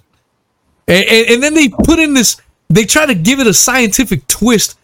Oh, well, gender is just a social construct, if you will. Get the fuck out of here, bro. We all know the difference between a male and a fucking female, a man and a woman. Don't play these fucking semantics, man. And it, it it's just getting too out of fucking hands, Daisy, man. is that the semantics um, that the left often use around this is they use a certain quote from like the first wave of feminism, right? And uh, the quote is, "A woman is not born; she is created." right? And that was that was one of the first academic feminists that said that.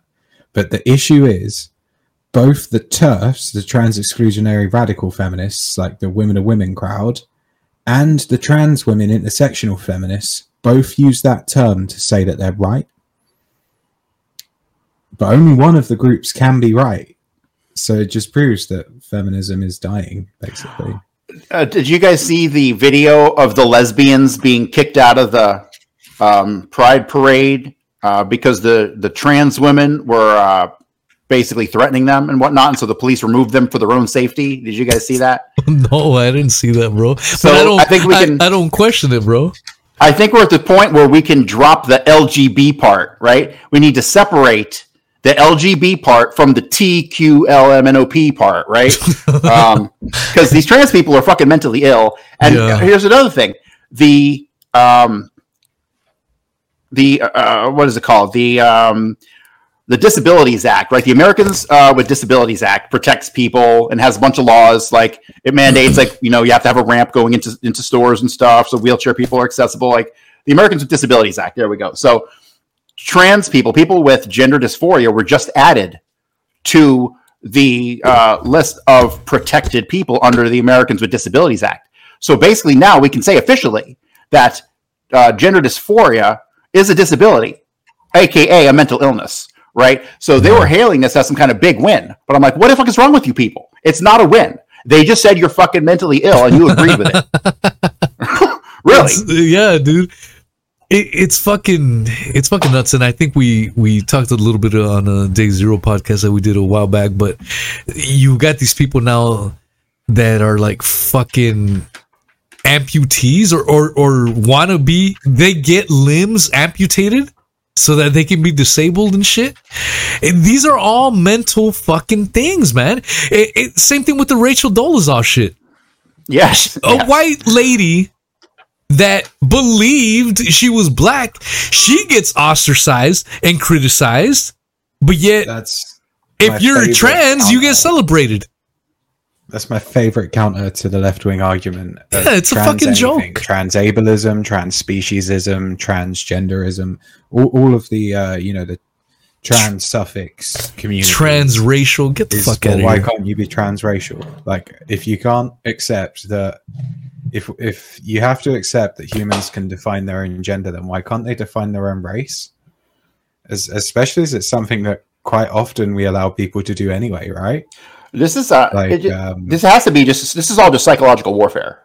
That's I mean, plain and simple, meant to disrupt. Uh, you know, when people question everything, even things that we know, like the sky is blue, you know, then The sky how they is blue, winning. so fuck you. I My remember theory that is shit. that um, woke culture is the end point of academic Marxism.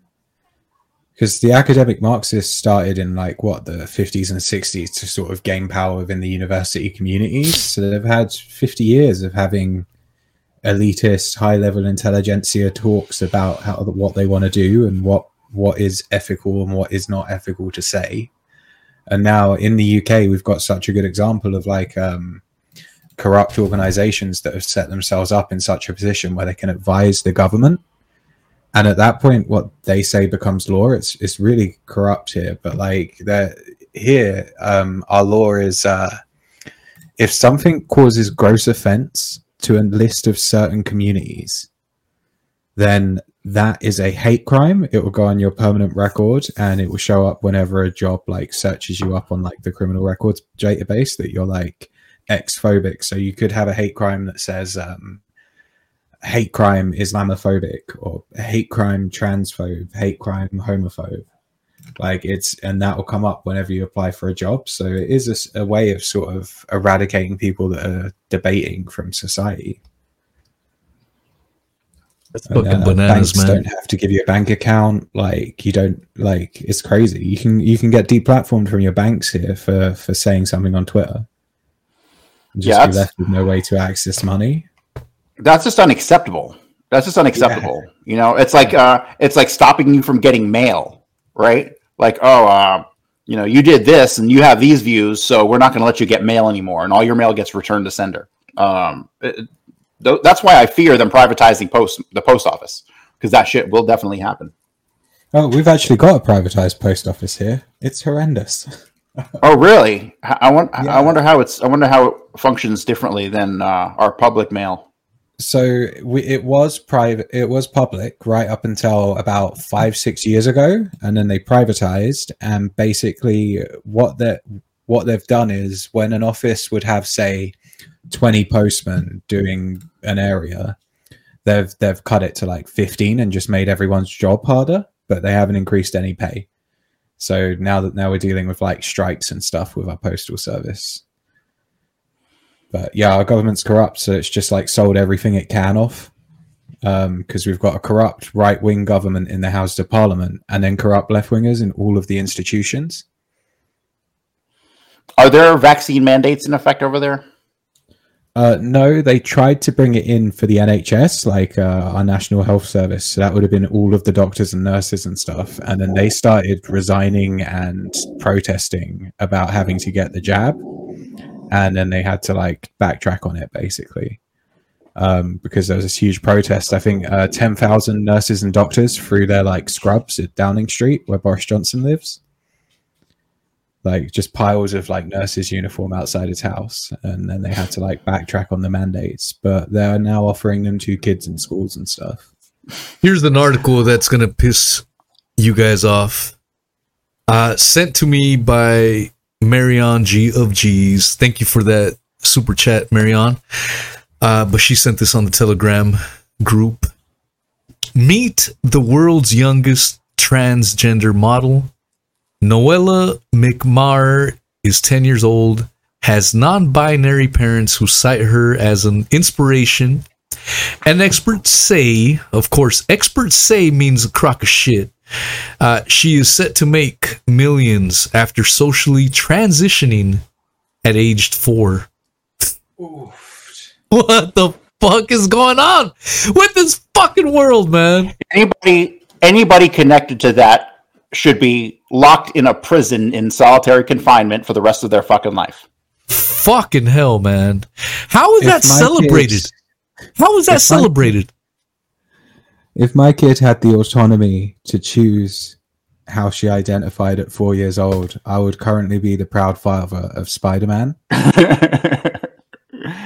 God Like, damn, You man. know, like that that is indoctrination from the parents, especially if the parents are non binary. That means that they're just like they're they've basically brainwashed their kid into into a worldview. Yeah, Yeah. like I just don't understand how you know a twelve-year-old can't go get a tattoo, but they can get a hysterectomy to become a to become a boy. It's fucking unbelievable. Yeah, this is clown world. so much Um, bullshit, man. You yeah, So- you you can uh yeah, yeah. You can't get a tattoo, but you can get your dick chopped off or w- whatever, man. It's You see, like the, th- it seems like we haven't learned because all this stuff has happened before. Uh, I talked about this the other day. I think on day zero. All this has happened before. The current circumstances that we're in with all this ultra lefty woke bullshit. This is the state. Of, this was the state of Germany post World War One, prior to Hitler's rise. Right? Like Hitler was not created out of thin air just to be a fucking racist. Right? it was started with this overly woke ideologies and the destruction of German culture that created him in the first place, right? And I'm seeing the same thing happen again. I'm seeing the but exact and, same and thing it happened again. in Rome. It happened everywhere, man. It, a lot of But these did, great do the woke conditions always create extremism on the other end? Di- yeah, Um, I think it ca- create civil unrest when a certain percentage of society begins believing in the woke, um, the woke cathedral. Like you know, because I was I was discussing this with a friend a couple days ago, and um, like how how do you define woke, right? Like because uh, his point was like, well, woke used to be for people who believed in conspiracy theories. What what changed? And I was like, well, woke is currently more of a belief in a religion than it is actually like a political leaning like there there are tenets of the church right like first of all you have to believe all interactions are solely ruled by power and a power structure and then you have to homogenize with the rest of woke society on how that power structure works so like even down to things like um climate change right like oh there's climate oppression do you know about this one boys like um, climate oppression is is like oppressing people in poorer countries by using your car to drive around because you're using more carbon than they're using and stuff like that. Like every single comes down to this power structure. And um, it's like if you applied Marxism to everything as well as economics, which is kind of a crappy thing for anyway.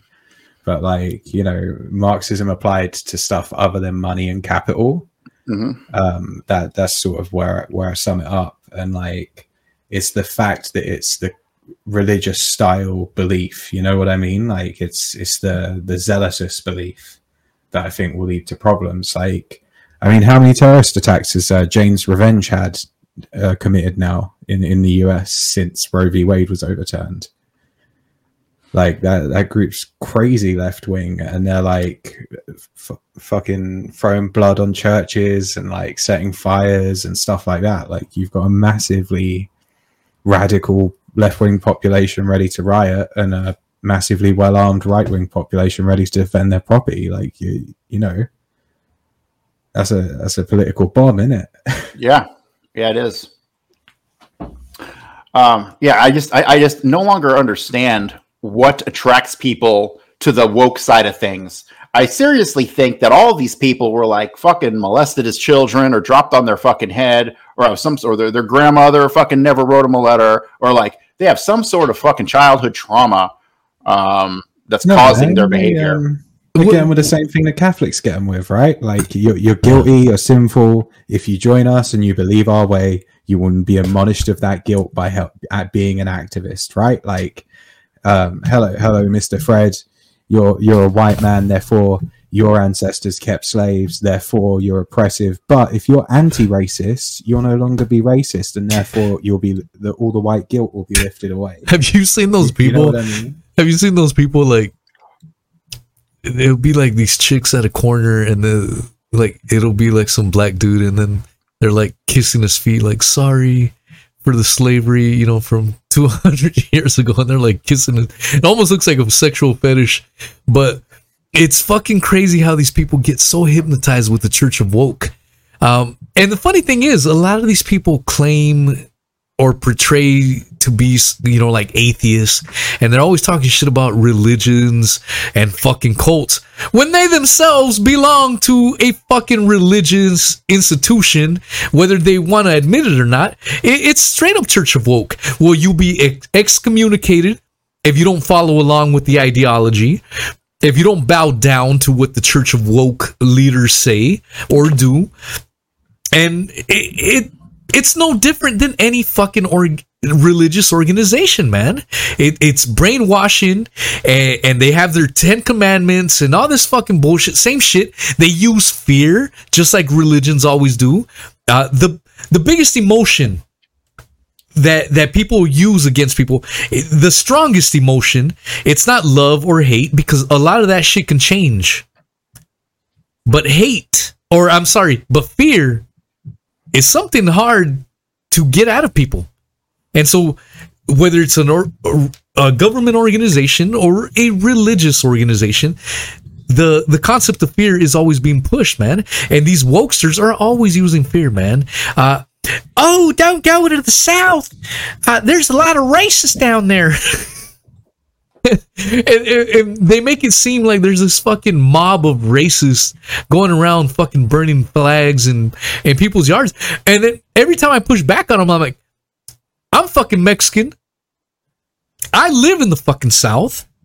Sure there are racists down here but it's nowhere near the fucking image or fucking uh, way that you motherfuckers try to put uh, put it out to be, and and it's all you know. It's beyond me, man. How anyone buys into that shit, man? It's it's fucking joke. It's just something that I realized the other day when I was watching like um, a Harvard professor of like African American studies or something talking. It's just what what you Americans don't seem to generally realize is that the rest of the world considers an African American and an Asian American and a white American to be just Americans. Like we that that's a purely like American thing. Like in the UK, you're not like um, African British. You're just British if you live here. You know, we're, we're like at the other way with mass immigration. Like as soon as you step off the boat, you're English. Like so, it's it's um It's to me, it seems like it's a tool to in, intentionally div- keep us divided, right? Um, yeah. the term African American is, I think, disgusting. And I hate that people have actually uh, used that as a term, right? Uh, because it differentiates them. And like my buddy X Cube says, I ain't never been to fucking Africa, right? And uh, so yeah, it's it's it's completely a, di- a divisive. Uh, it's a it's a tool for uh, being divisive, pretty much. They want to keep us separated. They don't want us to unite. Like you're either a fucking American or you're not. Is how I see it. Any other subclassification to me is ridiculous. And this brings us to the conversation of does multiculturalism ever fucking work? Do you, do you have to adhere to the culture of the place you're in, or can you bring other cultures to it? And I have to say, I don't believe you can. Look anymore. what happened to my ancestors, the Native Americans. If they would have built some motherfucking walls, uh, America would still be brown as fuck. And uh, look what happened. The case in point, man. Uh, yeah, it's you, you know the Europeans brought in multicultural. So, I it wonder- was an all-out genocide, so it didn't work out too good for them. I got it. So I, I just it just hit me this idea for a, for a, a, a, a science fiction book. Imagine if a time traveler went back in time and gave the fucking Native Americans like Uzis and fucking AKs and just stocked them up with fucking weapons. I'll, I'll, what would have, what would have happened after that? I, I'll give you He the. still I- would have died. I, It- no, it no, was no, no, no, right? no, no, no, no, no, no, no. Okay, here's my scenario. Listen, hear me out well, that was definitely a I- factor at some point. I studied the the Az, the rise and fall of the Aztec Empire. Man, I know that shit like the back of my hand. And I even had Daniele Bolelli, who's been on Joe Rogan several times as a world class historian, and uh, I brought it up to him. And here's here's the thing: if I could time travel, here's what I would tell the Aztecs to do. As soon as they saw a fucking European sh- ship land on them motherfucking sh- shores, I would tell them, kill the motherfuckers, harvest their technology, because they had their own fucking universities, their own scientists, engineers, all that bullshit. Back, reverse engineer that shit. And now any motherfucking European shit that comes on those shores, blast them the fuck away.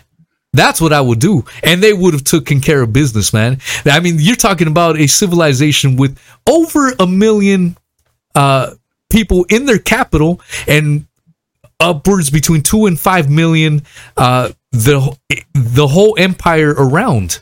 So you're not gonna fuck around with just sending a couple of fucking Europeans over on horses. You're gonna you're not gonna do shit. What helped the Spanish overcome the besides the disease was that they colluded with other native tribes that were not friendly with the Aztecs, and that's what uh, pushed them into victory. But the Aztecs made, made a lot of fucking mistakes. They they let the motherfuckers get close and whatever. But if I could time travel, that would have if I could time travel and tell them fuck fuck any any ship that comes to these shores, fuck them up, reverse and steal their fucking technology, just take their horses, breed them. And history as we know it today, I guarantee you would be so much fucking different. I have no You know, if I had time about that. travel, I would just go back and poison the, uh, you know, the primordial soup. That's it. That's where I'd start. Blow blow a couple cum loads on it. Fuck you. now, if you did that, would that mean that your DNA would seed the rest of humanity? Fuck hey, yeah, maybe. dude. Hey, that I- could have been what happened. Some Genghis Khan isn't twenty percent of the of the world's population. Well, fuck you, man. My shit's in everyone's population because I jizzed in that primordial soup. I had to throw in that dick joke, bro. I had some uh, some fucking. I had I was looking at my Apple Podcast reviews, and someone made a very detailed one. They're like, um, interesting content, but uh, a little too many dick jokes. so, if- Uh, I guess. Um, I guess it just dropped. a- through, once you wade through the frat boy humor, it's a good show. so I guess it just dropped a couple minutes ago. Aaron Rodgers uh, did Joe Rogan. I guess it just came out. Oh, that'd be Uh, a good show. Fuck Yeah, yeah. talking about because you know he's like uh, I'm. He uh, was I'm an anti-vaxxer. Yeah, Yeah. he totally. You know, Joe Yeah. Rogan. I don't know what his deal is. He's having he had um, Mark Zuckerberg on, Yeah. and then he had Alex Berenson on, Yup. and now he's. I think he's sending a message to somebody. Yeah, yeah. He he dude, he had Robert Malone and Peter McCullough. Um and then he brought in Sanjay. I think he brings in people like Mark Zuckerberg and Sanjay Gupta to appease the fucking haters. Look, I want- I'm talking to to everyone. have. Um, see, I want him to have a bunch of these shows, and then I want him to get uh, Peter Hotez uh, back on his show. Oh, Yeah, he had him on once, and the dude was so That guy's a piece of shit. Yeah. That guy is a piece of shit propagandist. Uh, that's all he is. Yeah, motherfucker. Ugh. I, I hate propagandists. Okay, I just fucking hate them because it's blatant, it's intentional. You uh, they're pissing on your fucking leg and telling you that it's raining. It's the, the there's almost worse than the people planning the shit. You know? he has this guy that comes in regularly, uh, fucking CIA agent. What Mike Baker. Mike Baker, and Uh. Mike Baker though he ha- he's had Mike Baker on so many fucking times. This is a fucking CIA. Yes. I don't. yeah, tr- but here, here's I don't trust that the motherfucker. I saw um Joe Rogan. I think it was on Dave Smith's show maybe recently. Yeah. and they were talking about that. You know how a bunch of he was being asked if like, did he have any people on his show that he thinks were CIA infiltrators? And then the guy mentioned, you know, you have Mike Baker on, who's CIA, and Joe laughed and goes, "Uh huh, former in air quotes CIA." Right. Yeah. So Joe's not stupid, right? Yeah, He Joe fucking- knows. Joe knows. He knows. but Mike Baker, to his credit, because I don't like the motherfucker. Well, I, listened watched him on the show. last. Did you watch the last yeah, show? Yeah, he was. Did you saying- see how he was talking about? He Martin talking about all Luther kinds of King- debunked shit, Yeah, he- Islamic terrorism, and a whole bunch of other things. But he was talking about Martin Luther King being assassinated by the government, bro. Oh, I didn't see that part. I'm, Mike maybe I- Baker admitted MLK was a government hit. Yep, probably shot by Jack Valenti. To me, that was uh, to hear a fucking straight up CIA shill, man, one hundred percent undeniable CIA shill admit that Martin Luther King was killed by the government. I was like, fucking huge, man. About fucking time. Some motherfucker. Just remember that's in the that is in the post Kennedy era. Yeah, And so when they actually pulled off Kennedy, which in my opinion is, you know, how do you rank the importance of world events? It's so hard, right? Uh, but it is goddamn, in my opinion, one of the most, if not the most important event in American history and possibly even world history. And so, uh, you know, the Israelis did 9 11, uh, the Israelis did Kennedy, the Israelis did fucking Robert Kennedy. It's always the goddamn Israelis, right? And the partnership with the CIA and the mafia all the way through the late 1970s, right? So uh, it changed after that. But, uh, you know, I just, I'm smoking weed. And I just totally forgot my fucking point. So you guys stop. when all else fails, it was the goddamn juice. I'm just kidding. Corey the fucking pothead. Another one of your American freedoms that I am deeply jealous of. oh, I'm in Florida. I'll go to jail for this in like two seconds. Is That's it? how fucking no, crazy no, no. You you haven't got your medical card. God damn it. Okay, they want you to get it every six months, and it's like five hundred bucks. Like suck a dick. Oh, I'll just go back to fucking Vegas, Yeah, yeah. which is what I'm doing at the end of next month. So Fuck yeah, I'm just gonna go back to Las Vegas next month. It'll be Corey awesome. Hughes is gonna be in Vegas. Coke and strippers. All Nah, night. you can't do coke anymore because there's too much fentanyl going around. Um, Oh yeah, shit. That fentanyl will kill your fucking ass. to the US. yeah, it pretty much killed drug use for me, man. It sucks. I'm stuck with just weed. kill drug use for me. Get the Yeah, fuck out of here. like any anything powder, like Never again. Yeah. Never again. I'm not taking a chance. Like so, Kate Quigley is a comedian out in L.A. and uh, I worked with her for about nine months. Doing a bunch of uh, web stuff and uh, some sponsorship coordination, and she ended up ODing at a party in L.A. And the three people she was hanging out with fucking died, and she ended up in the hospital in the ICU from fentanyl laced coke. That Holy shit shit. yeah. Um, it Yeah, blew me. man, It, uh, blew, it blew me away. I couldn't fucking believe it.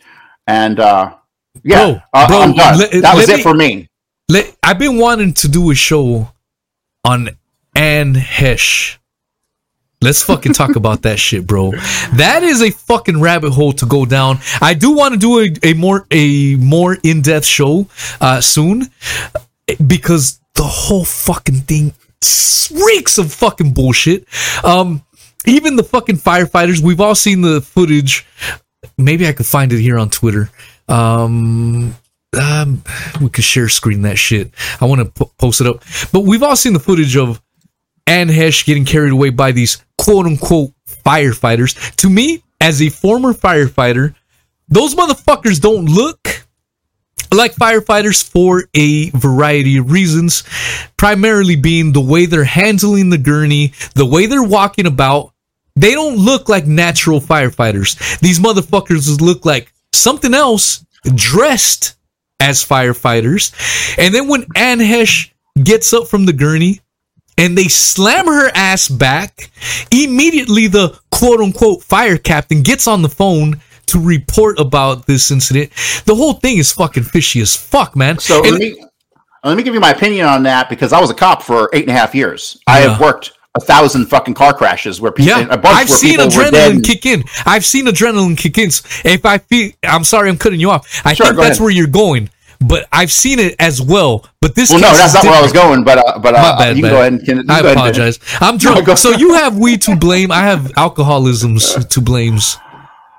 Um, so this, this is my these were my observations. Okay, if you have a fucking car crash and somebody's dead and they're straight up dead, like there's no question they're dead, you're not putting them on a gurney and moving them anywhere.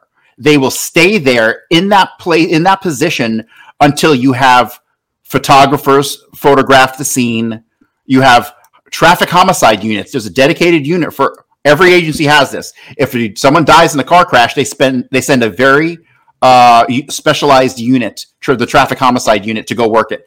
When you work a traffic homicide, holy shit, um, you got it, it. Basically, ends up being like a hundred plus page report that requires weeks of follow up. It's massive. So they have a specialized unit come out. So when they were wheeling her on the gurney, and she's covered up, I've never seen that in in all my police career at all.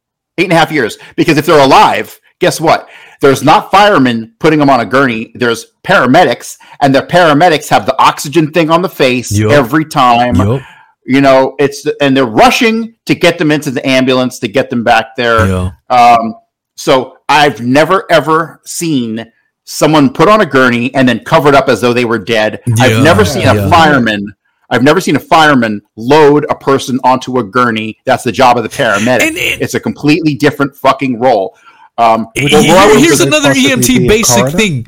You you when we're in EMT EMT school, because I went to firefighter school, I was in the EMT basic. You're taught C spine sta- stabilization.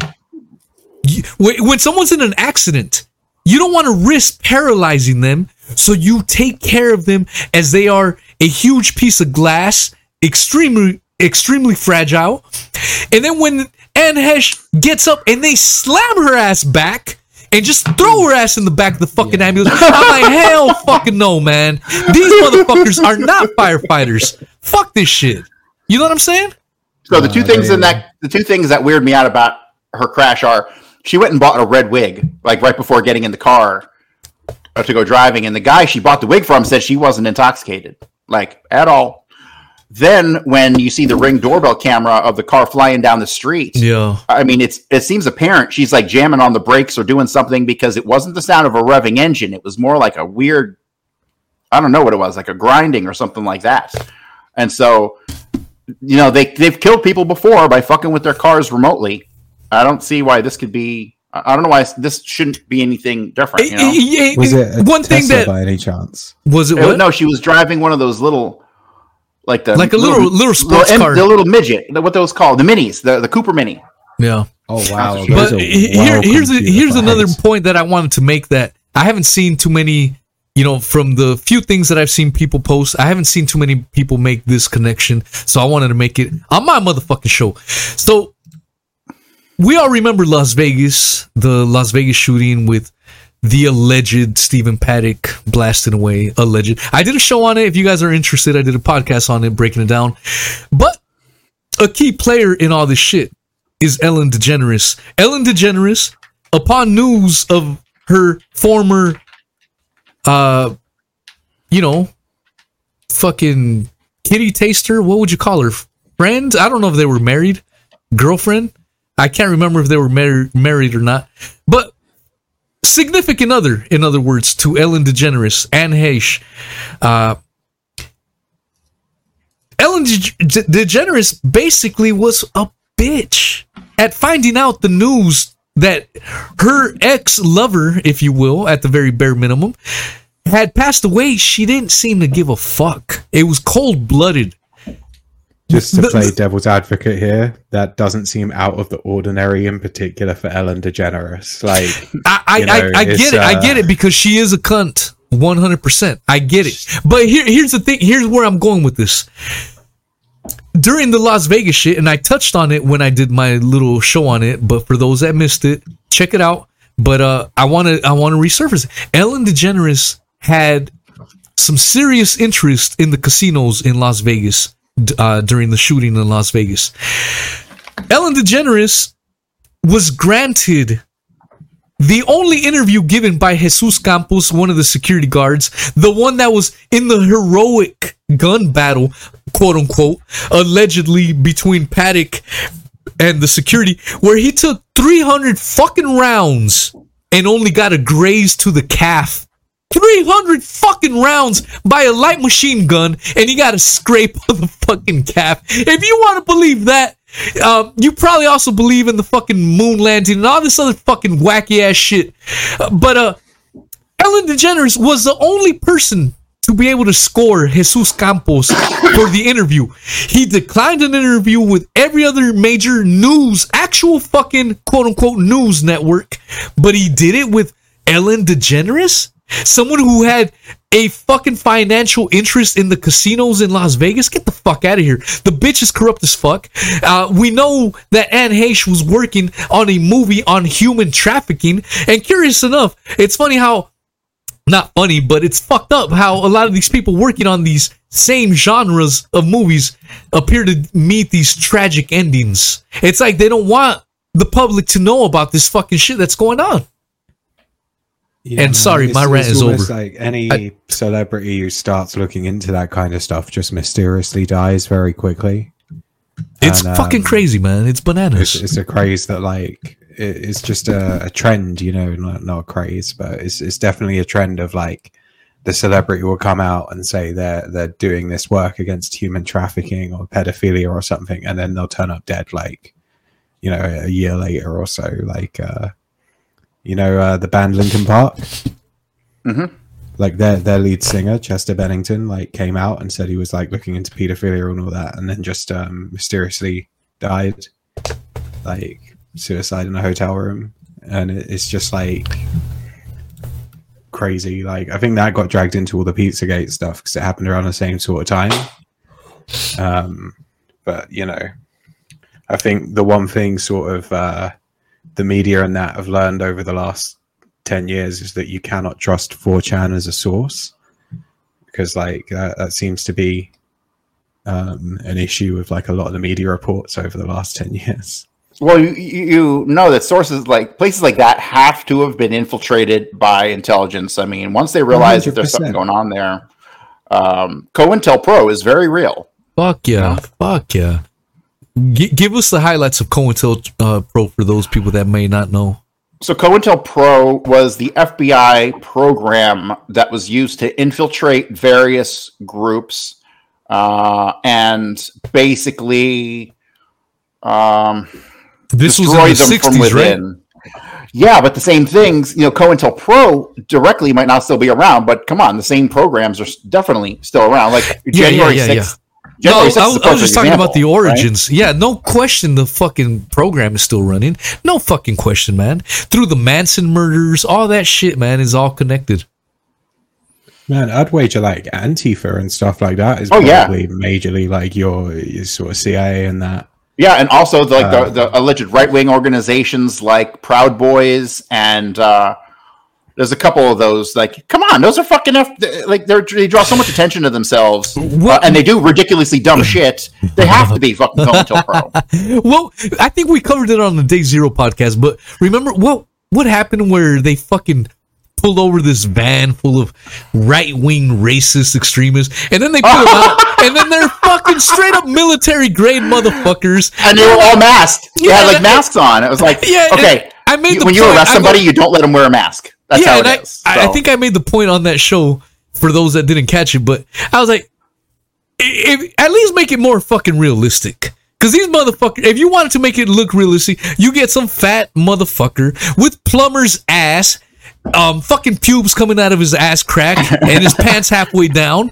and he's got a big fucking Bubba beer belly, and uh, white power, American you know, flag y- yelling one of those. But but every one of these motherfuckers was fit. They looked like they'd been in the fucking Marines or, or some kind of military organization. Who the fuck actually believed that these motherfuckers were actual right wing extremists? Absolute fucking no one, man. The story came and went. Um, it was all horseshit, man. Fucking crisis actors, if you will. yes, yes, indeed. fucking joke, dude.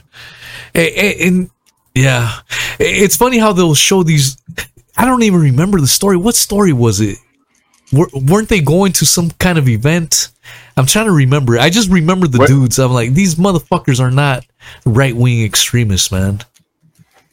Well, the interesting thing is as well that that's like a documented Antifa tactic is to just bus in a load of masked up guys in the back of U-Haul trucks to protests. But Yeah. because it was a right wing protest, the media's were like, "Oh, there were right wing protesters." No, I, I reckon they were probably Black Bloc Antifa. Would be my my like pick. Like, you know, they'd, they'd be like the the sort of radical anarchist factions within the left that will turn up to the right wing protests to incite things to make them look bad. Like, I think a lot of January 6th front line of protesters were Antifa members and not like Mhm. uh, Trumpian Proud Boys um, from what I could see from watching the cameras. But you know, um, The thing is, like, we have the footage of people on the inside of the Capitol opening the doors for them, Yeah, right? yeah, Signaling yeah. to the cameras to open the fucking magnetic locks. Yeah, It's It- like, how do they not just show that at fucking January 6th and be like, okay, you're not guilty, case dismissed, right? It, it doesn't make any sense. That's how you know this is all a fucking. Uh, it's a, fucking kangaroo psyop. court. What's going Psyop, on? There. Yeah. man. Oh yeah. And, and, Oh, man, and the, it's the crazy totally thing is that there's still people out there that believe that, oh my gosh, January 6th was an insurrection. It threatens our democracy. Gosh darn it. And, and there's people out there that believe that shit, bro. Like, If I'm what not- we're experiencing currently is democracy, it's no good. That's all there is to it. I mean, ultimately, really, what you need is the benevolent dictator. But good luck finding that one. Fucking hell, man.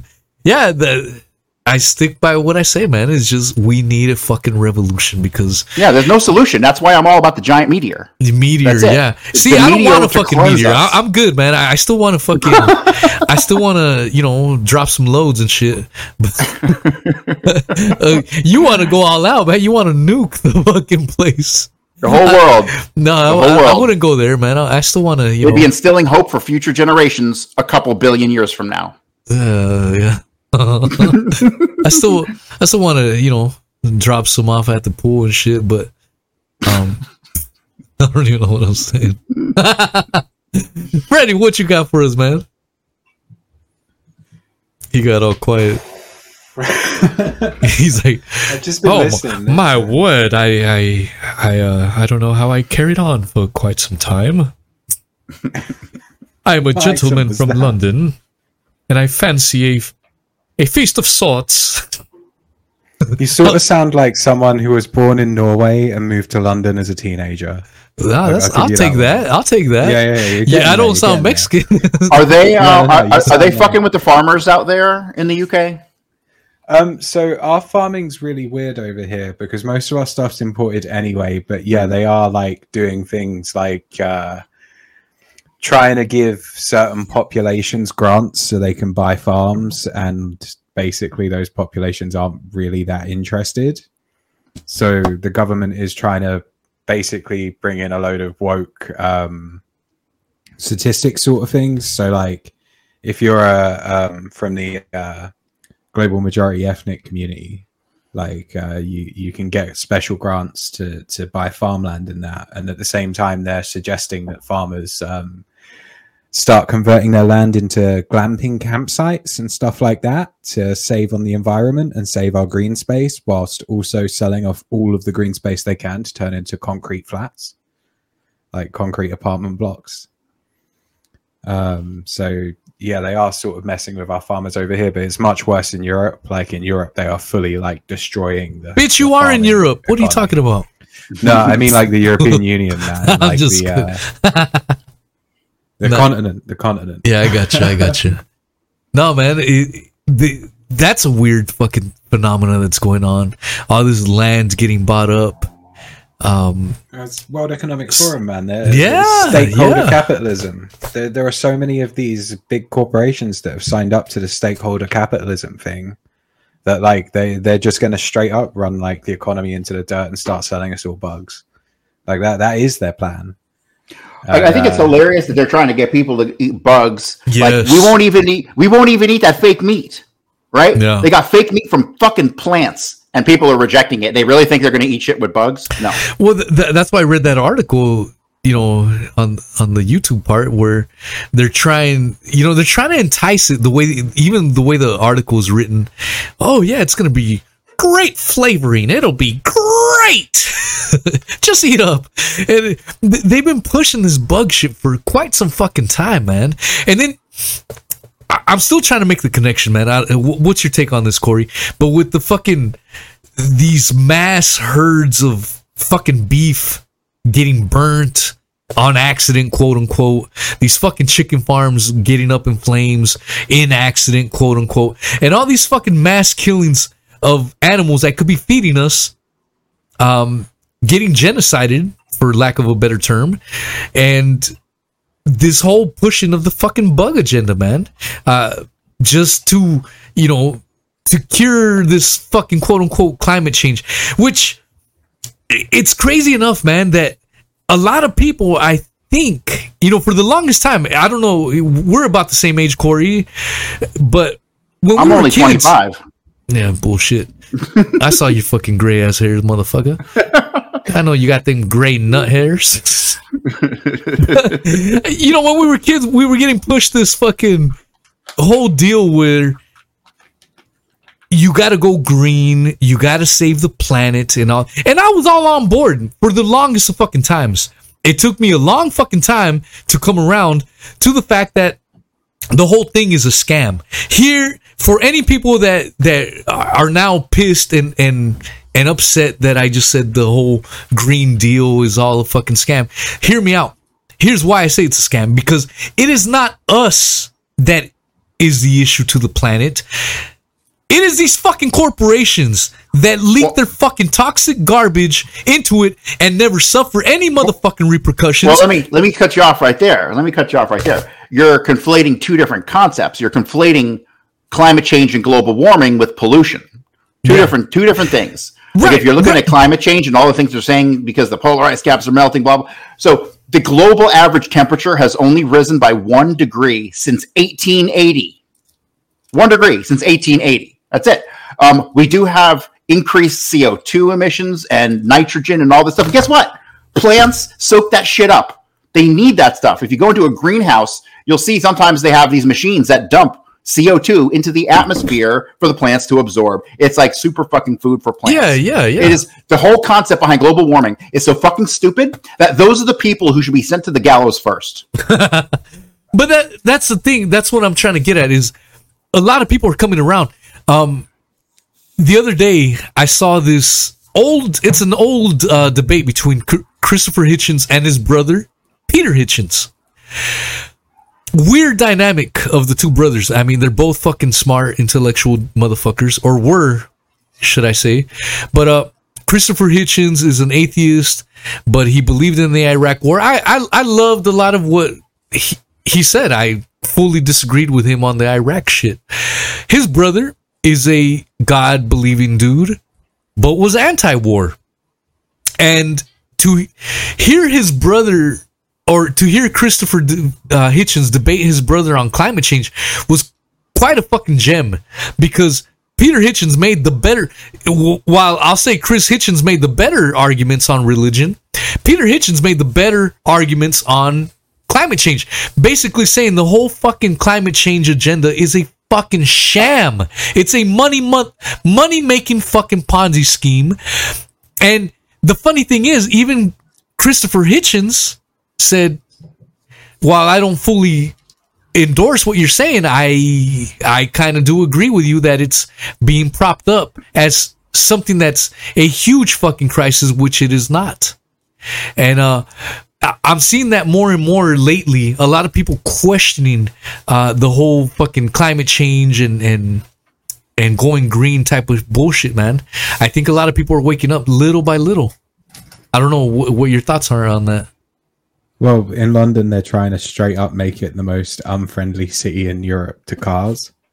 Like they're try- they're um, using pollution as a way to sort of um, justify. In effect, they want to put all of the cars onto about three roads, and then like all, everywhere else is going to be like uh, only for for bikes and and people, basically. And uh, they they're rolling it out across the whole UK now um, they're trying to make it hostile to drive big cars and stuff now. Well, even with the and, um, even with the COVID shit, that that that kind of ties in with the the COVID agenda with the lockdowns. What did we keep yeah, on people- hearing? Climate lockdowns, man. They keep Yeah, they, the climate dolphins are back in the rivers. Oh, look at all these. The fucking the flowers are blooming in people's buttholes. All this shit was just getting promoted like lockdowns were the greatest thing that ever fucking happened. And to me, that is all part of the fucking agenda that's being played out. Yep, exactly.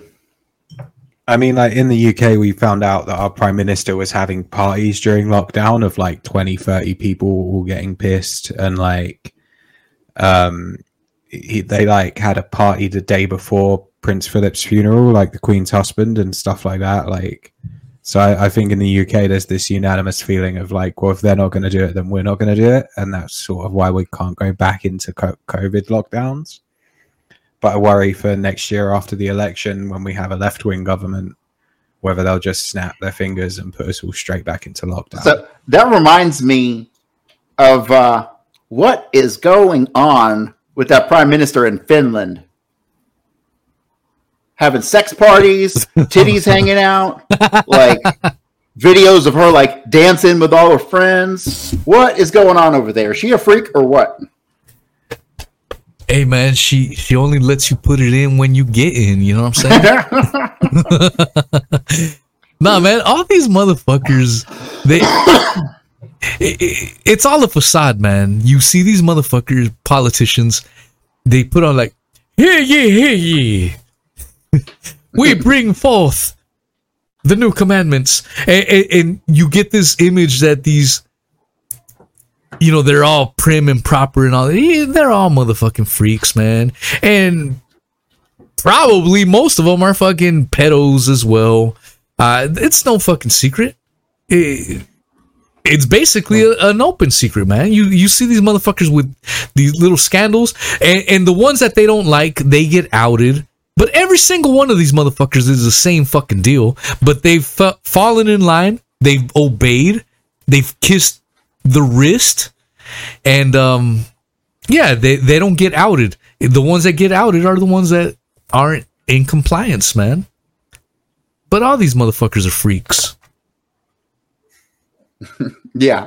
Would you say not? Yeah, they are. Would would you would you disagree? No, sir, I would not disagree. oh, did he do a good one, Freddie? Yeah, that was like kind of good, but Hell yeah, we got we got Freddie from Alabama over here in the motherfucking house. Oh, That's funny. fucking wild, bro. No, man, I, it to me, just that's just what all Americans sound like. You know, I always thought it was weird growing up how like British singers would sing and they sound American when they're singing. Like, what happens to accents when people sing? They just fucking go, go on yeah. I never What's understood that? either. Like so that's that's a good thing. Every time I heard a British, like they'd be singing like, "Oh yeah, that's that's some good shit right there." Oh, but w- when I was performing, I was so shy. I'm like, "What the fuck?" Where the fuck did that come from? Are you, which one are you faking? Were you faking your singing voice? Or are you faking it now? You know? Your interview voice. What the fuck is going on here? Explain that, Freddie. What the fuck is going on there? Well, generally, if you want to break America in any form of entertainment, you have to have an American accent. Like, Oh my so god, I can't imagine if here- imagine if it went the other way and we had to fake a British accent to sell records. Holy shit, that's hilarious. Yeah, yeah. That's Yeah, fucked- you, that's you, you're trying up. to you're trying to sing a jam and you got to fake a British accent. Like, what, what would be a good jam like transposed to fucking English accent? Um, uh, fucking some R. Kelly shit. No, that sounds too American. I'm trying to think of one that would sound straight up British. No, it's just I never understood that either. I'm like, what the fuck? Same thing with the fucking acting. You get these fucking actors that the whole fucking time you're watching this series. I'm trying. There's an actor that I have in mind. She's Australian. This whole fucking time I watched five seasons of this bitch, and she sounds American. And then I see her on some fucking uh, interview, and she's speaking in her Australian. accent. You fucking lied to me, man. What the? Fuck? I know, like like it, I it, feel show- betrayed. it shows up in porn too, man. There's this porn star I fucking love, and then I saw her in an interview and she had like an Australian accent. I'm like, what? You just fucking destroyed my universe. oh, bro. You're like, I liked your American accent so much better. You just, fuck, you just killed my boner. Well, the Nah, worst man. thing is, right? I'm a I'm a Marvel fan. I'm into all the, the Marvel superheroes and stuff. So I'm, I'm slowly watching the death of my favorite cinematic universe through like Oh. turning woke.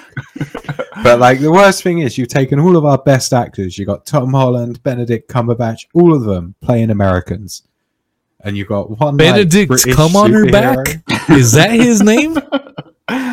Benedict Come on her back? Yeah. Uh, even when he tries, you can still sense the Britishness of him. Oh yeah, his American accent is terrible. They should just let him be British Doctor Strange. Like, he's, so, he's such a good actor, and you're making him do an American accent. It comes across like Borat being American Steve. Nah, that reminds me, um, I'm going to be doing, uh, I'm going to be doing some movie reviews uh, with my boy X Cube 420 on his new YouTube channel, and the first thing we're reviewing is Marvel's uh, She-Hulk: Attorney at Law, which is probably one of the most horrendous, offensive things I've ever seen uh, on television. It is that bad. So See, um, I, I went into it with the opinion that it was going to be that bad, and um, I think 'cause I went into it with a really low expectation. I'm pleasantly enjoying it because I think the feminism has been limited to about 20 seconds. that is true. And, um, but even as far as storyline goes, they rushed. I feel like they rushed everything. Like that first episode Oh, yeah, yeah, should have yeah. been like three episodes worth of building. You know, um, Yeah, I think it's because they really want to get this across as a legal show. Like that's what, that's what they're trying to make this is they want it to be like Law and Order on Disney Plus, but it's just She Hulk with all the superheroes. Like they think this is where they're going to make the money on the streaming service. Like it's it's the first one they developed actively for Disney Plus. Like so, that's my theory, and it looks like they might be setting up World War Hulk as a solo film later on, which can only be a good thing. What? yeah. But, I, I'm like, uh, uh, it, it is. Uh, I, was I was offended by the thin premise, like just a little bit of blood on a cut. I mean, they should have done something like she got in the crash, right? Then they get rushed to the hospital, and then he has matching blood type, so they give a transfusion, right? That would have been a better fucking storyline, right? That would have made more fucking sense than just he dripped some blood in her cut. Give me a fucking break. So like they just cut so many corners. My response to that would be right that that's her storyline in the comics and the bruce banner in the comics is a fucking psychopath whereas like bruce banner in the mcu is so concerned about his blood he destroyed an entire like um what was it like fanta factory in mexico because there was one drop of his blood in there Right, There's right, right. he would have given her a blood transfusion without ruining like without actively turning him to into like psychopath banner from the comics Gotcha, gotcha. And, You know, I, I always like I always want to call him David Banner because uh, way back in the day with the original Hulk TV show with Lou Ferrigno, they yeah, yeah, they yeah. wouldn't um, call him Bruce Banner because they thought Bruce was too gay of a name. So Yeah, yeah, well, after Bruce Bruce Wayne in the 1960s Batman show, can you blame them? Yeah, not really. No.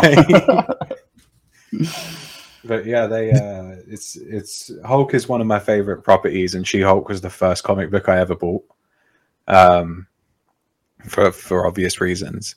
And um it's it's I'm really hoping they don't turn her into like a feminist nightmare of a character. And that they go with like you know, She-Hulk in the comics was more like a Deadpool in today's universe than a sort of a Hulk counterpart. Like but I genuinely think they want to make it like a Law and Order show and do like 20 episode seasons of this.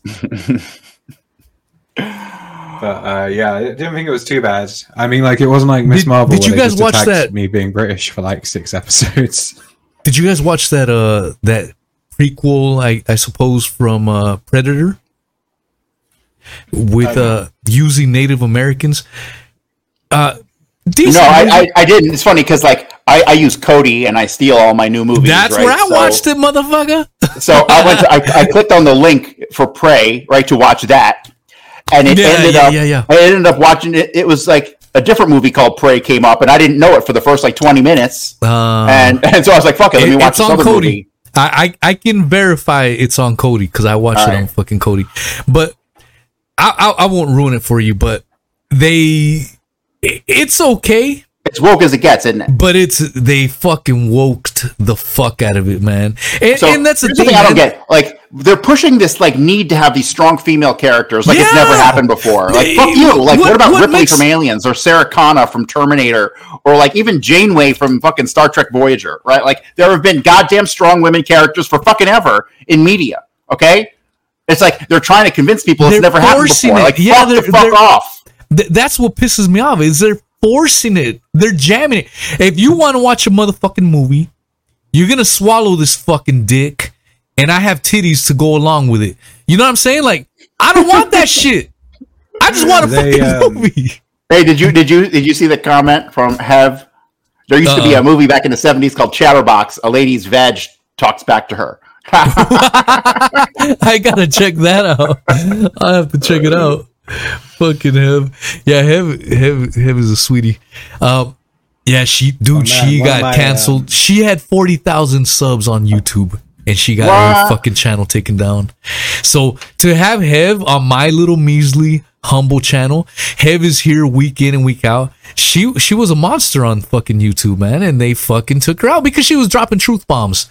You drop truth bombs, you get xed out. So much love to you, Miss Hev. I, you know I love you. Uh, but yeah, she, uh, and she's from Australia. So uh, she is in fact my favorite Australian. Full stop. Yeah, yeah, she's a badass. But yeah, man, it's it's the way they're forcing this fucking woke agenda, man. It's it's fucking ridiculous, man. And it's pissing people off. I, I think they think they're doing a good deed. You know what's funny? I sent Charlie Robinson uh, a thread because he talks about the Latinx and how uh, Latinos we don't like the Latinx bullshit. Um, I, I showed him a thread. This uh this Mexican American group, uh, Facebook group said like, don't fucking call us Latinx. Basically saying fuck that shit. And you read all the comments up and down the motherfucking comments. Everyone's like, yeah, fuck this shit. This is put on us by white liberals, uh, by these wokesters. Uh, they're, they're trying to infiltrate us and all this shit and Charlie just thought it was hilarious because he's he's brought it up a couple times. But again, man, it's this wokeism trying to get their fucking feeding everywhere they fucking can, even in in in the fucking Latin communities. Oh yeah, we're gonna use Latinx for you guys, and you're gonna love it. Uh, you will owe nothing, and you will love it. like, fuck, no one, one fuck us that shit. We're not Latinx. Get the fuck out of here with that shit. The latest one for us is we're uh, we're WASP, White Oh. Anglo-Saxon Protestant. But what's really amusing about that Wasps. white Anglo-Saxon Protestants, A because fucking they've got bug, so huh? intersectional that they A can't f- just say the British anymore because they don't want to insult the Scottish and Irish. So like now, And it's to me, solely y'all like- are fucking white people, man. Just get along. Quit the white Yeah, on white yeah. violence, But what's bro. interesting about that, right, is um, the Saxon period ended around um, sort of 1000 Common Era was when the Anglo-Saxon period ended, and the Protestant Church didn't start till Henry VIII in the 1600s. So white Anglo-Saxon Protestants have never existed. There were white Anglo-Saxon Catholics and there were white Anglo-Saxon pagans, but there was never white Anglo-Saxon Protestants. Like it's out by about 600 years. Yeah, Like, Yeah, but they were able to make that cool little little wasp, you know, title Yeah, for yeah, it. that's- it was like a cohesive word, dude. It's- like the Patriot Act, right? because, Like they just had to, had to have that perfect word, right? Let, let, let me ask you. Let me ask you guys this. I've been thinking about this a lot. I see the term, and it, it, kind of irks me. And, and you may have a little different perspective, Freddie, but um, the term "fucking patriot" gets tossed around like, eh, you know, we need to arm these patriots. Come on, patriots! It's your duty now, and all. And I personally feel this may be controversial. This may hurt someone's feelings. I don't know. I'm just gonna speak what I feels, and I'm a little buzzed and whatnot. So I I, I just gave a preface, a caveat. Uh, but I'm not a fucking patriot because to me, being a patriot is you agree with this fucking system that has taken place, and I'm not down with it. I'm I'm leaning more towards an anarchist mindset where we don't fucking need a government to tell us that we can harvest this kind of food or we can harvest fucking rainwater and not get taxed for it. Fuck all that shit. Do we really need a fucking institution to tell us this fucking shit? Fuck all governments. I don't believe in it. I'm not a fucking patriot. Well, some people would argue that really being a patriot is more about um, the people and the culture that you live in, right? So if you look at it from that perspective, you you are a patriot, but the system is uh, co- uh, corrupted uh, the notion thus far. You see what I'm trying to say? I get what you says, but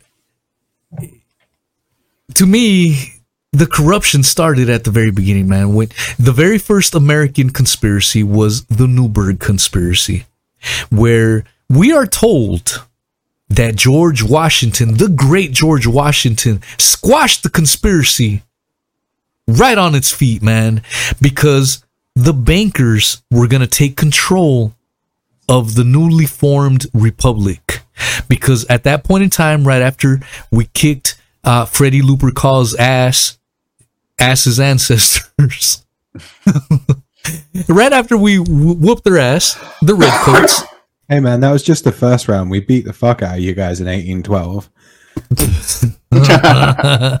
but you know r- according to the legend the accepted official story do you know anything about the Newburgh conspiracy Corey No, I don't. yeah th- this is what when i've done my little digging into the earliest american conspiracies the newburgh conspiracy is the earliest one.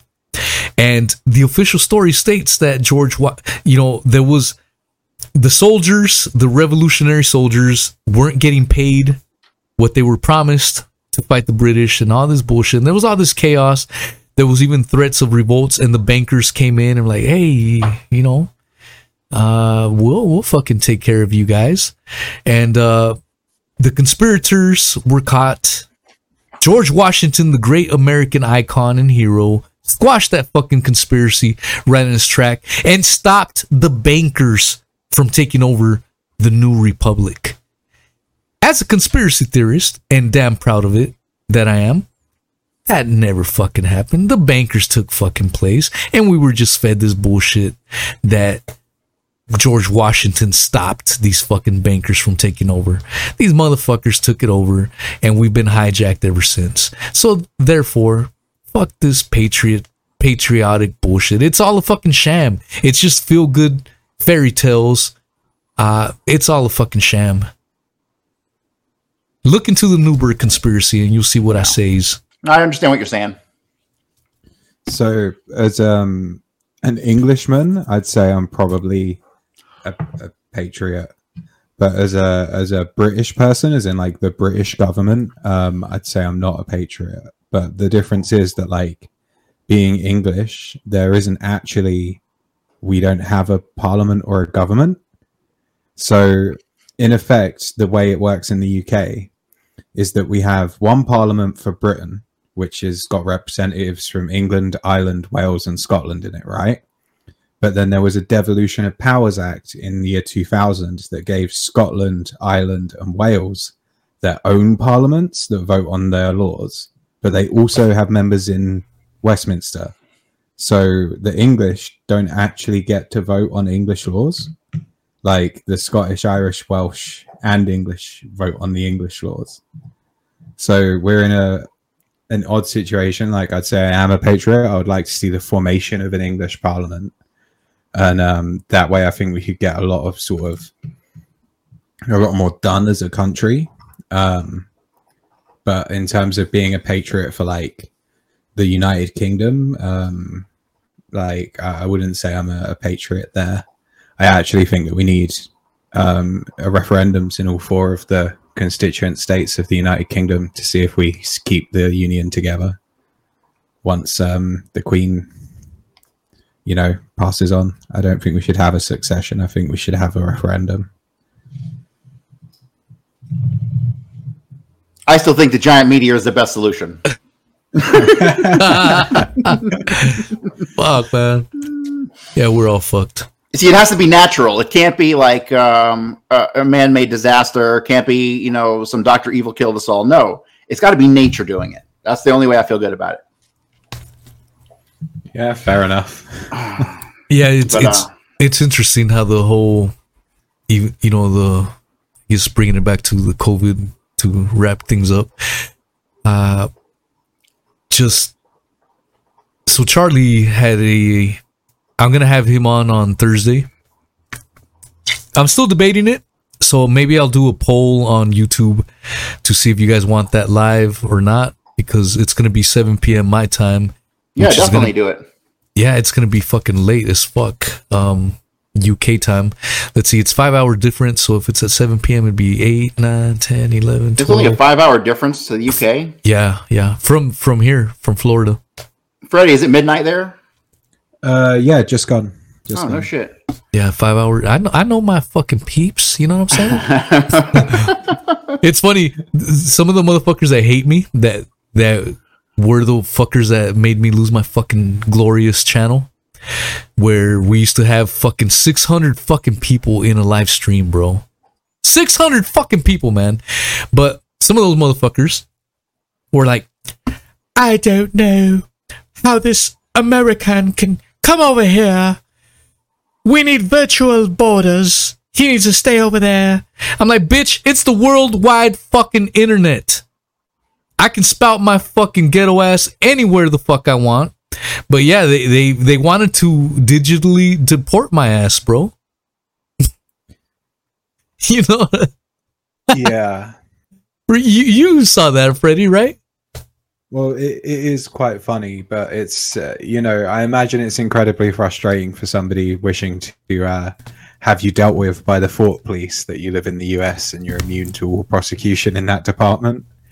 Yeah. Um, like because uh, it, it is just every day now people are getting arrested for things they said on Twitter.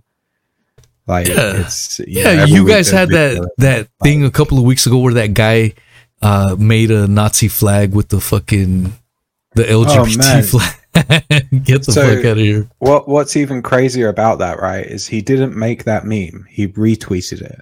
Yeah, yeah. So it was actually made by a guy called Laurence Fox, who's a politician and an actor, who um, he ran for mayor of London. Like I, I voted for him, man. I think that he's got some points on that the free speech laws, and um, you know he's a he's a sort of his party's a very sort of one trick party. Like they just want to get rid of the hate crime legislation and bring free speech into effect. And like what worries me is what else they would do in power, but they they seem to be a legit political group. And he just took the uh, you know the new progress flag, the like rainbow flag with the chevrons. Bye, Corey. Corey just bounced. Oh damn, man! No, he's good though. And, That's the um, Corey they- way.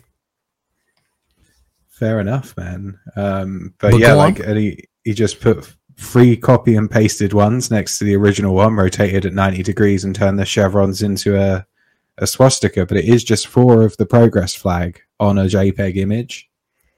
And then uh, he tweeted that with the the caption "new profile pic," like a sort of edgy Hmm. politician guy. And this is like an army veteran who's um, just retweeted it. That's all he did was repost it. And he got arrested for that Fuck, man. but like it's it's crazy man like because there's two ways to affect the law here like as well more to the point there's two ways to affect the way that um the average cop on the street will behave right? So like you can either take your law to your mp get them to get it all the way through the parliamentary process over the course of about three years and then eventually it will get written into law. Or you can just go to this thing called the College of Policing, which is one of our institutions. It trains all the police and it advises all of the police in the country, and you can campaign them. So what's happened is we've got um, an organization called Stonewall that advises all of these institutions. That's very pro trans rights, pro self ID, pro um, transitioning two year olds. Like that was one of their recent tweets um, that they got a load of flack for and then deleted but anyway so and they've advised the college of policing on the hate crime laws on how to deal with the hate crimes right? And the hate crimes are what this specific group of people be it trans gay bi muslim like there, there is a whole uh, disabled there's a whole list of them. If one of these groups complains and says they feel you have targeted them because they're a member of this group um they they come and visit you. And that Fuck. that's not happened because of like a change in the law it's happened because of a change in guidance set out by a um like a police training college God damn. Yeah, no thanks. you know what i mean it's like if they um taught you guys how to burn books at fire school yeah. and um like they didn't have to legislate that into law because a group of people just went to your fire academy and asked the fire academy to start teaching you guys to do it that way you, you know what i mean to spray petrol instead of water onto the fire like it, it's it's a weird thing Do you have any And, uh, hope for that kind of shit? So I have some hope. We we've got some pushback here. Um, we've got more pushback than in the US. So um, we're we're referred to by people in the US as TERF Island now, um, because we've got quite fuck does that mean? aggressive. So a TERF is the trans exclusionary radical feminists. So they're like feminists that are against trans women, and um, they're like very demonized by the left wing. Like you can get cancelled. Like J.K. Rowling, she's being cancelled for being a TERF, right? So Yeah. um, it's it's that worldview of like uh, you know the sort of middle aged mum level women who don't understand kind of the the gender um, uh, gender radicalism of today, and uh, it's sort of them pushing back, and uh, they're in the UK and they're just eating up the hate crimes in order of like protesting. They see themselves as like these true feminist crusaders, but it's it's a really interesting thing because in the US you wouldn't even get to the point where you can get on the news. Like uh, here, the news is quite um, like our media won't just have like a trans activist on they'll have like a trans activist and generally now they'll have more of like a, a balanced viewpoint like a counter point like within a couple days they'll have uh, someone else on there who's not like a trans radicalist um like we've got quite a lot of pushback going on here and that that sort of gives me hope but at the same time we've got such a like um monopoly of like these institutions that can just advise the government that people are evil and then the government acts on it. Like that's what it comes down to. There's there's a bunch of them that can just uh, put out a statement and say this thing is a fact and the government will just listen to them regardless of whether it's true or not or whether their sources are, are true like it's it's very weird like the situation we're in and um the the worst thing is like you you can't even vote to change it in the UK Like we already have the right wingers in the Houses of Parliament. We're still in a radically left wing society, and the right wingers have been in Parliament for like since 2010. So we we know it's not like a, a parliamentary thing that's causing the shift towards the left. It's it's something else. Like it, it Yeah. can't be voted out because the only option to get the current government out is to vote in the left wing party and just sort of see where the roller coaster takes us, I guess. But if Canada's anything to go by, it doesn't look good. Fuck. Yeah, the whole thing fucking scares me, dude. It's just getting worse and worse all over the place. Even in these so called free republics.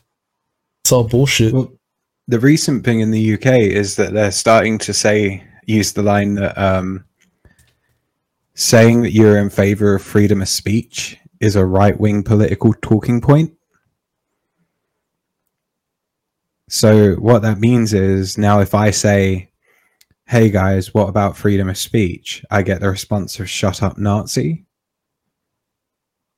Which is, uh, or you know, shut up, racist, or you're you're angry at council culture because you've obviously been cancelled. Like it's it's very weird because ultimately I haven't been cancelled. Like I try and always keep myself intellectual and not be offensive. Um, you, you know what I mean, and that, that's sort of where where I try and uh, keep myself steady because at the end of the day I have to self censor in the UK because it is a legal issue here. Yeah. Like we're not quite at the level of like North Korea where we can't talk to people internationally and that, but we're not allowed to like if I went off on one on here about somebody in particular and that somebody reported it to the police, I could be in trouble. Like there's no two ways about it. That could come back on me, you know what I mean? So you Yeah. just have to sort of bear it in mind and not, you know, go off on people. No matter how much you want to, you know what I mean? Like Dude, I'm gonna I have think it's go ahead. I think it's something that uh, Americans really need to appreciate is your freedom of speech because it's horrible when you don't have it. Yeah. Um, that's yeah. Yeah, I'm gonna have uh Iain Davis on Tuesday. It'll be seven o'clock your guys' time. Oh, nice man. 2 p.m. Eastern. We're gonna do it live, but Iain Davis, his take on the whole situation is a very interesting one and one that resonates with myself. Where essentially he's saying that the Western countries, US, Europe, have their version of totalitarianism that they're trying to push. The Russians have their flavor of it. The Chinese have their flavor of it. So in the end, it just comes down to what flavor is going to win out. But at the end of the day, they all are pushing for the same fucking thing, you know? And I agree with him 100% with that shit. It, it, do you, how, how do you feel about that?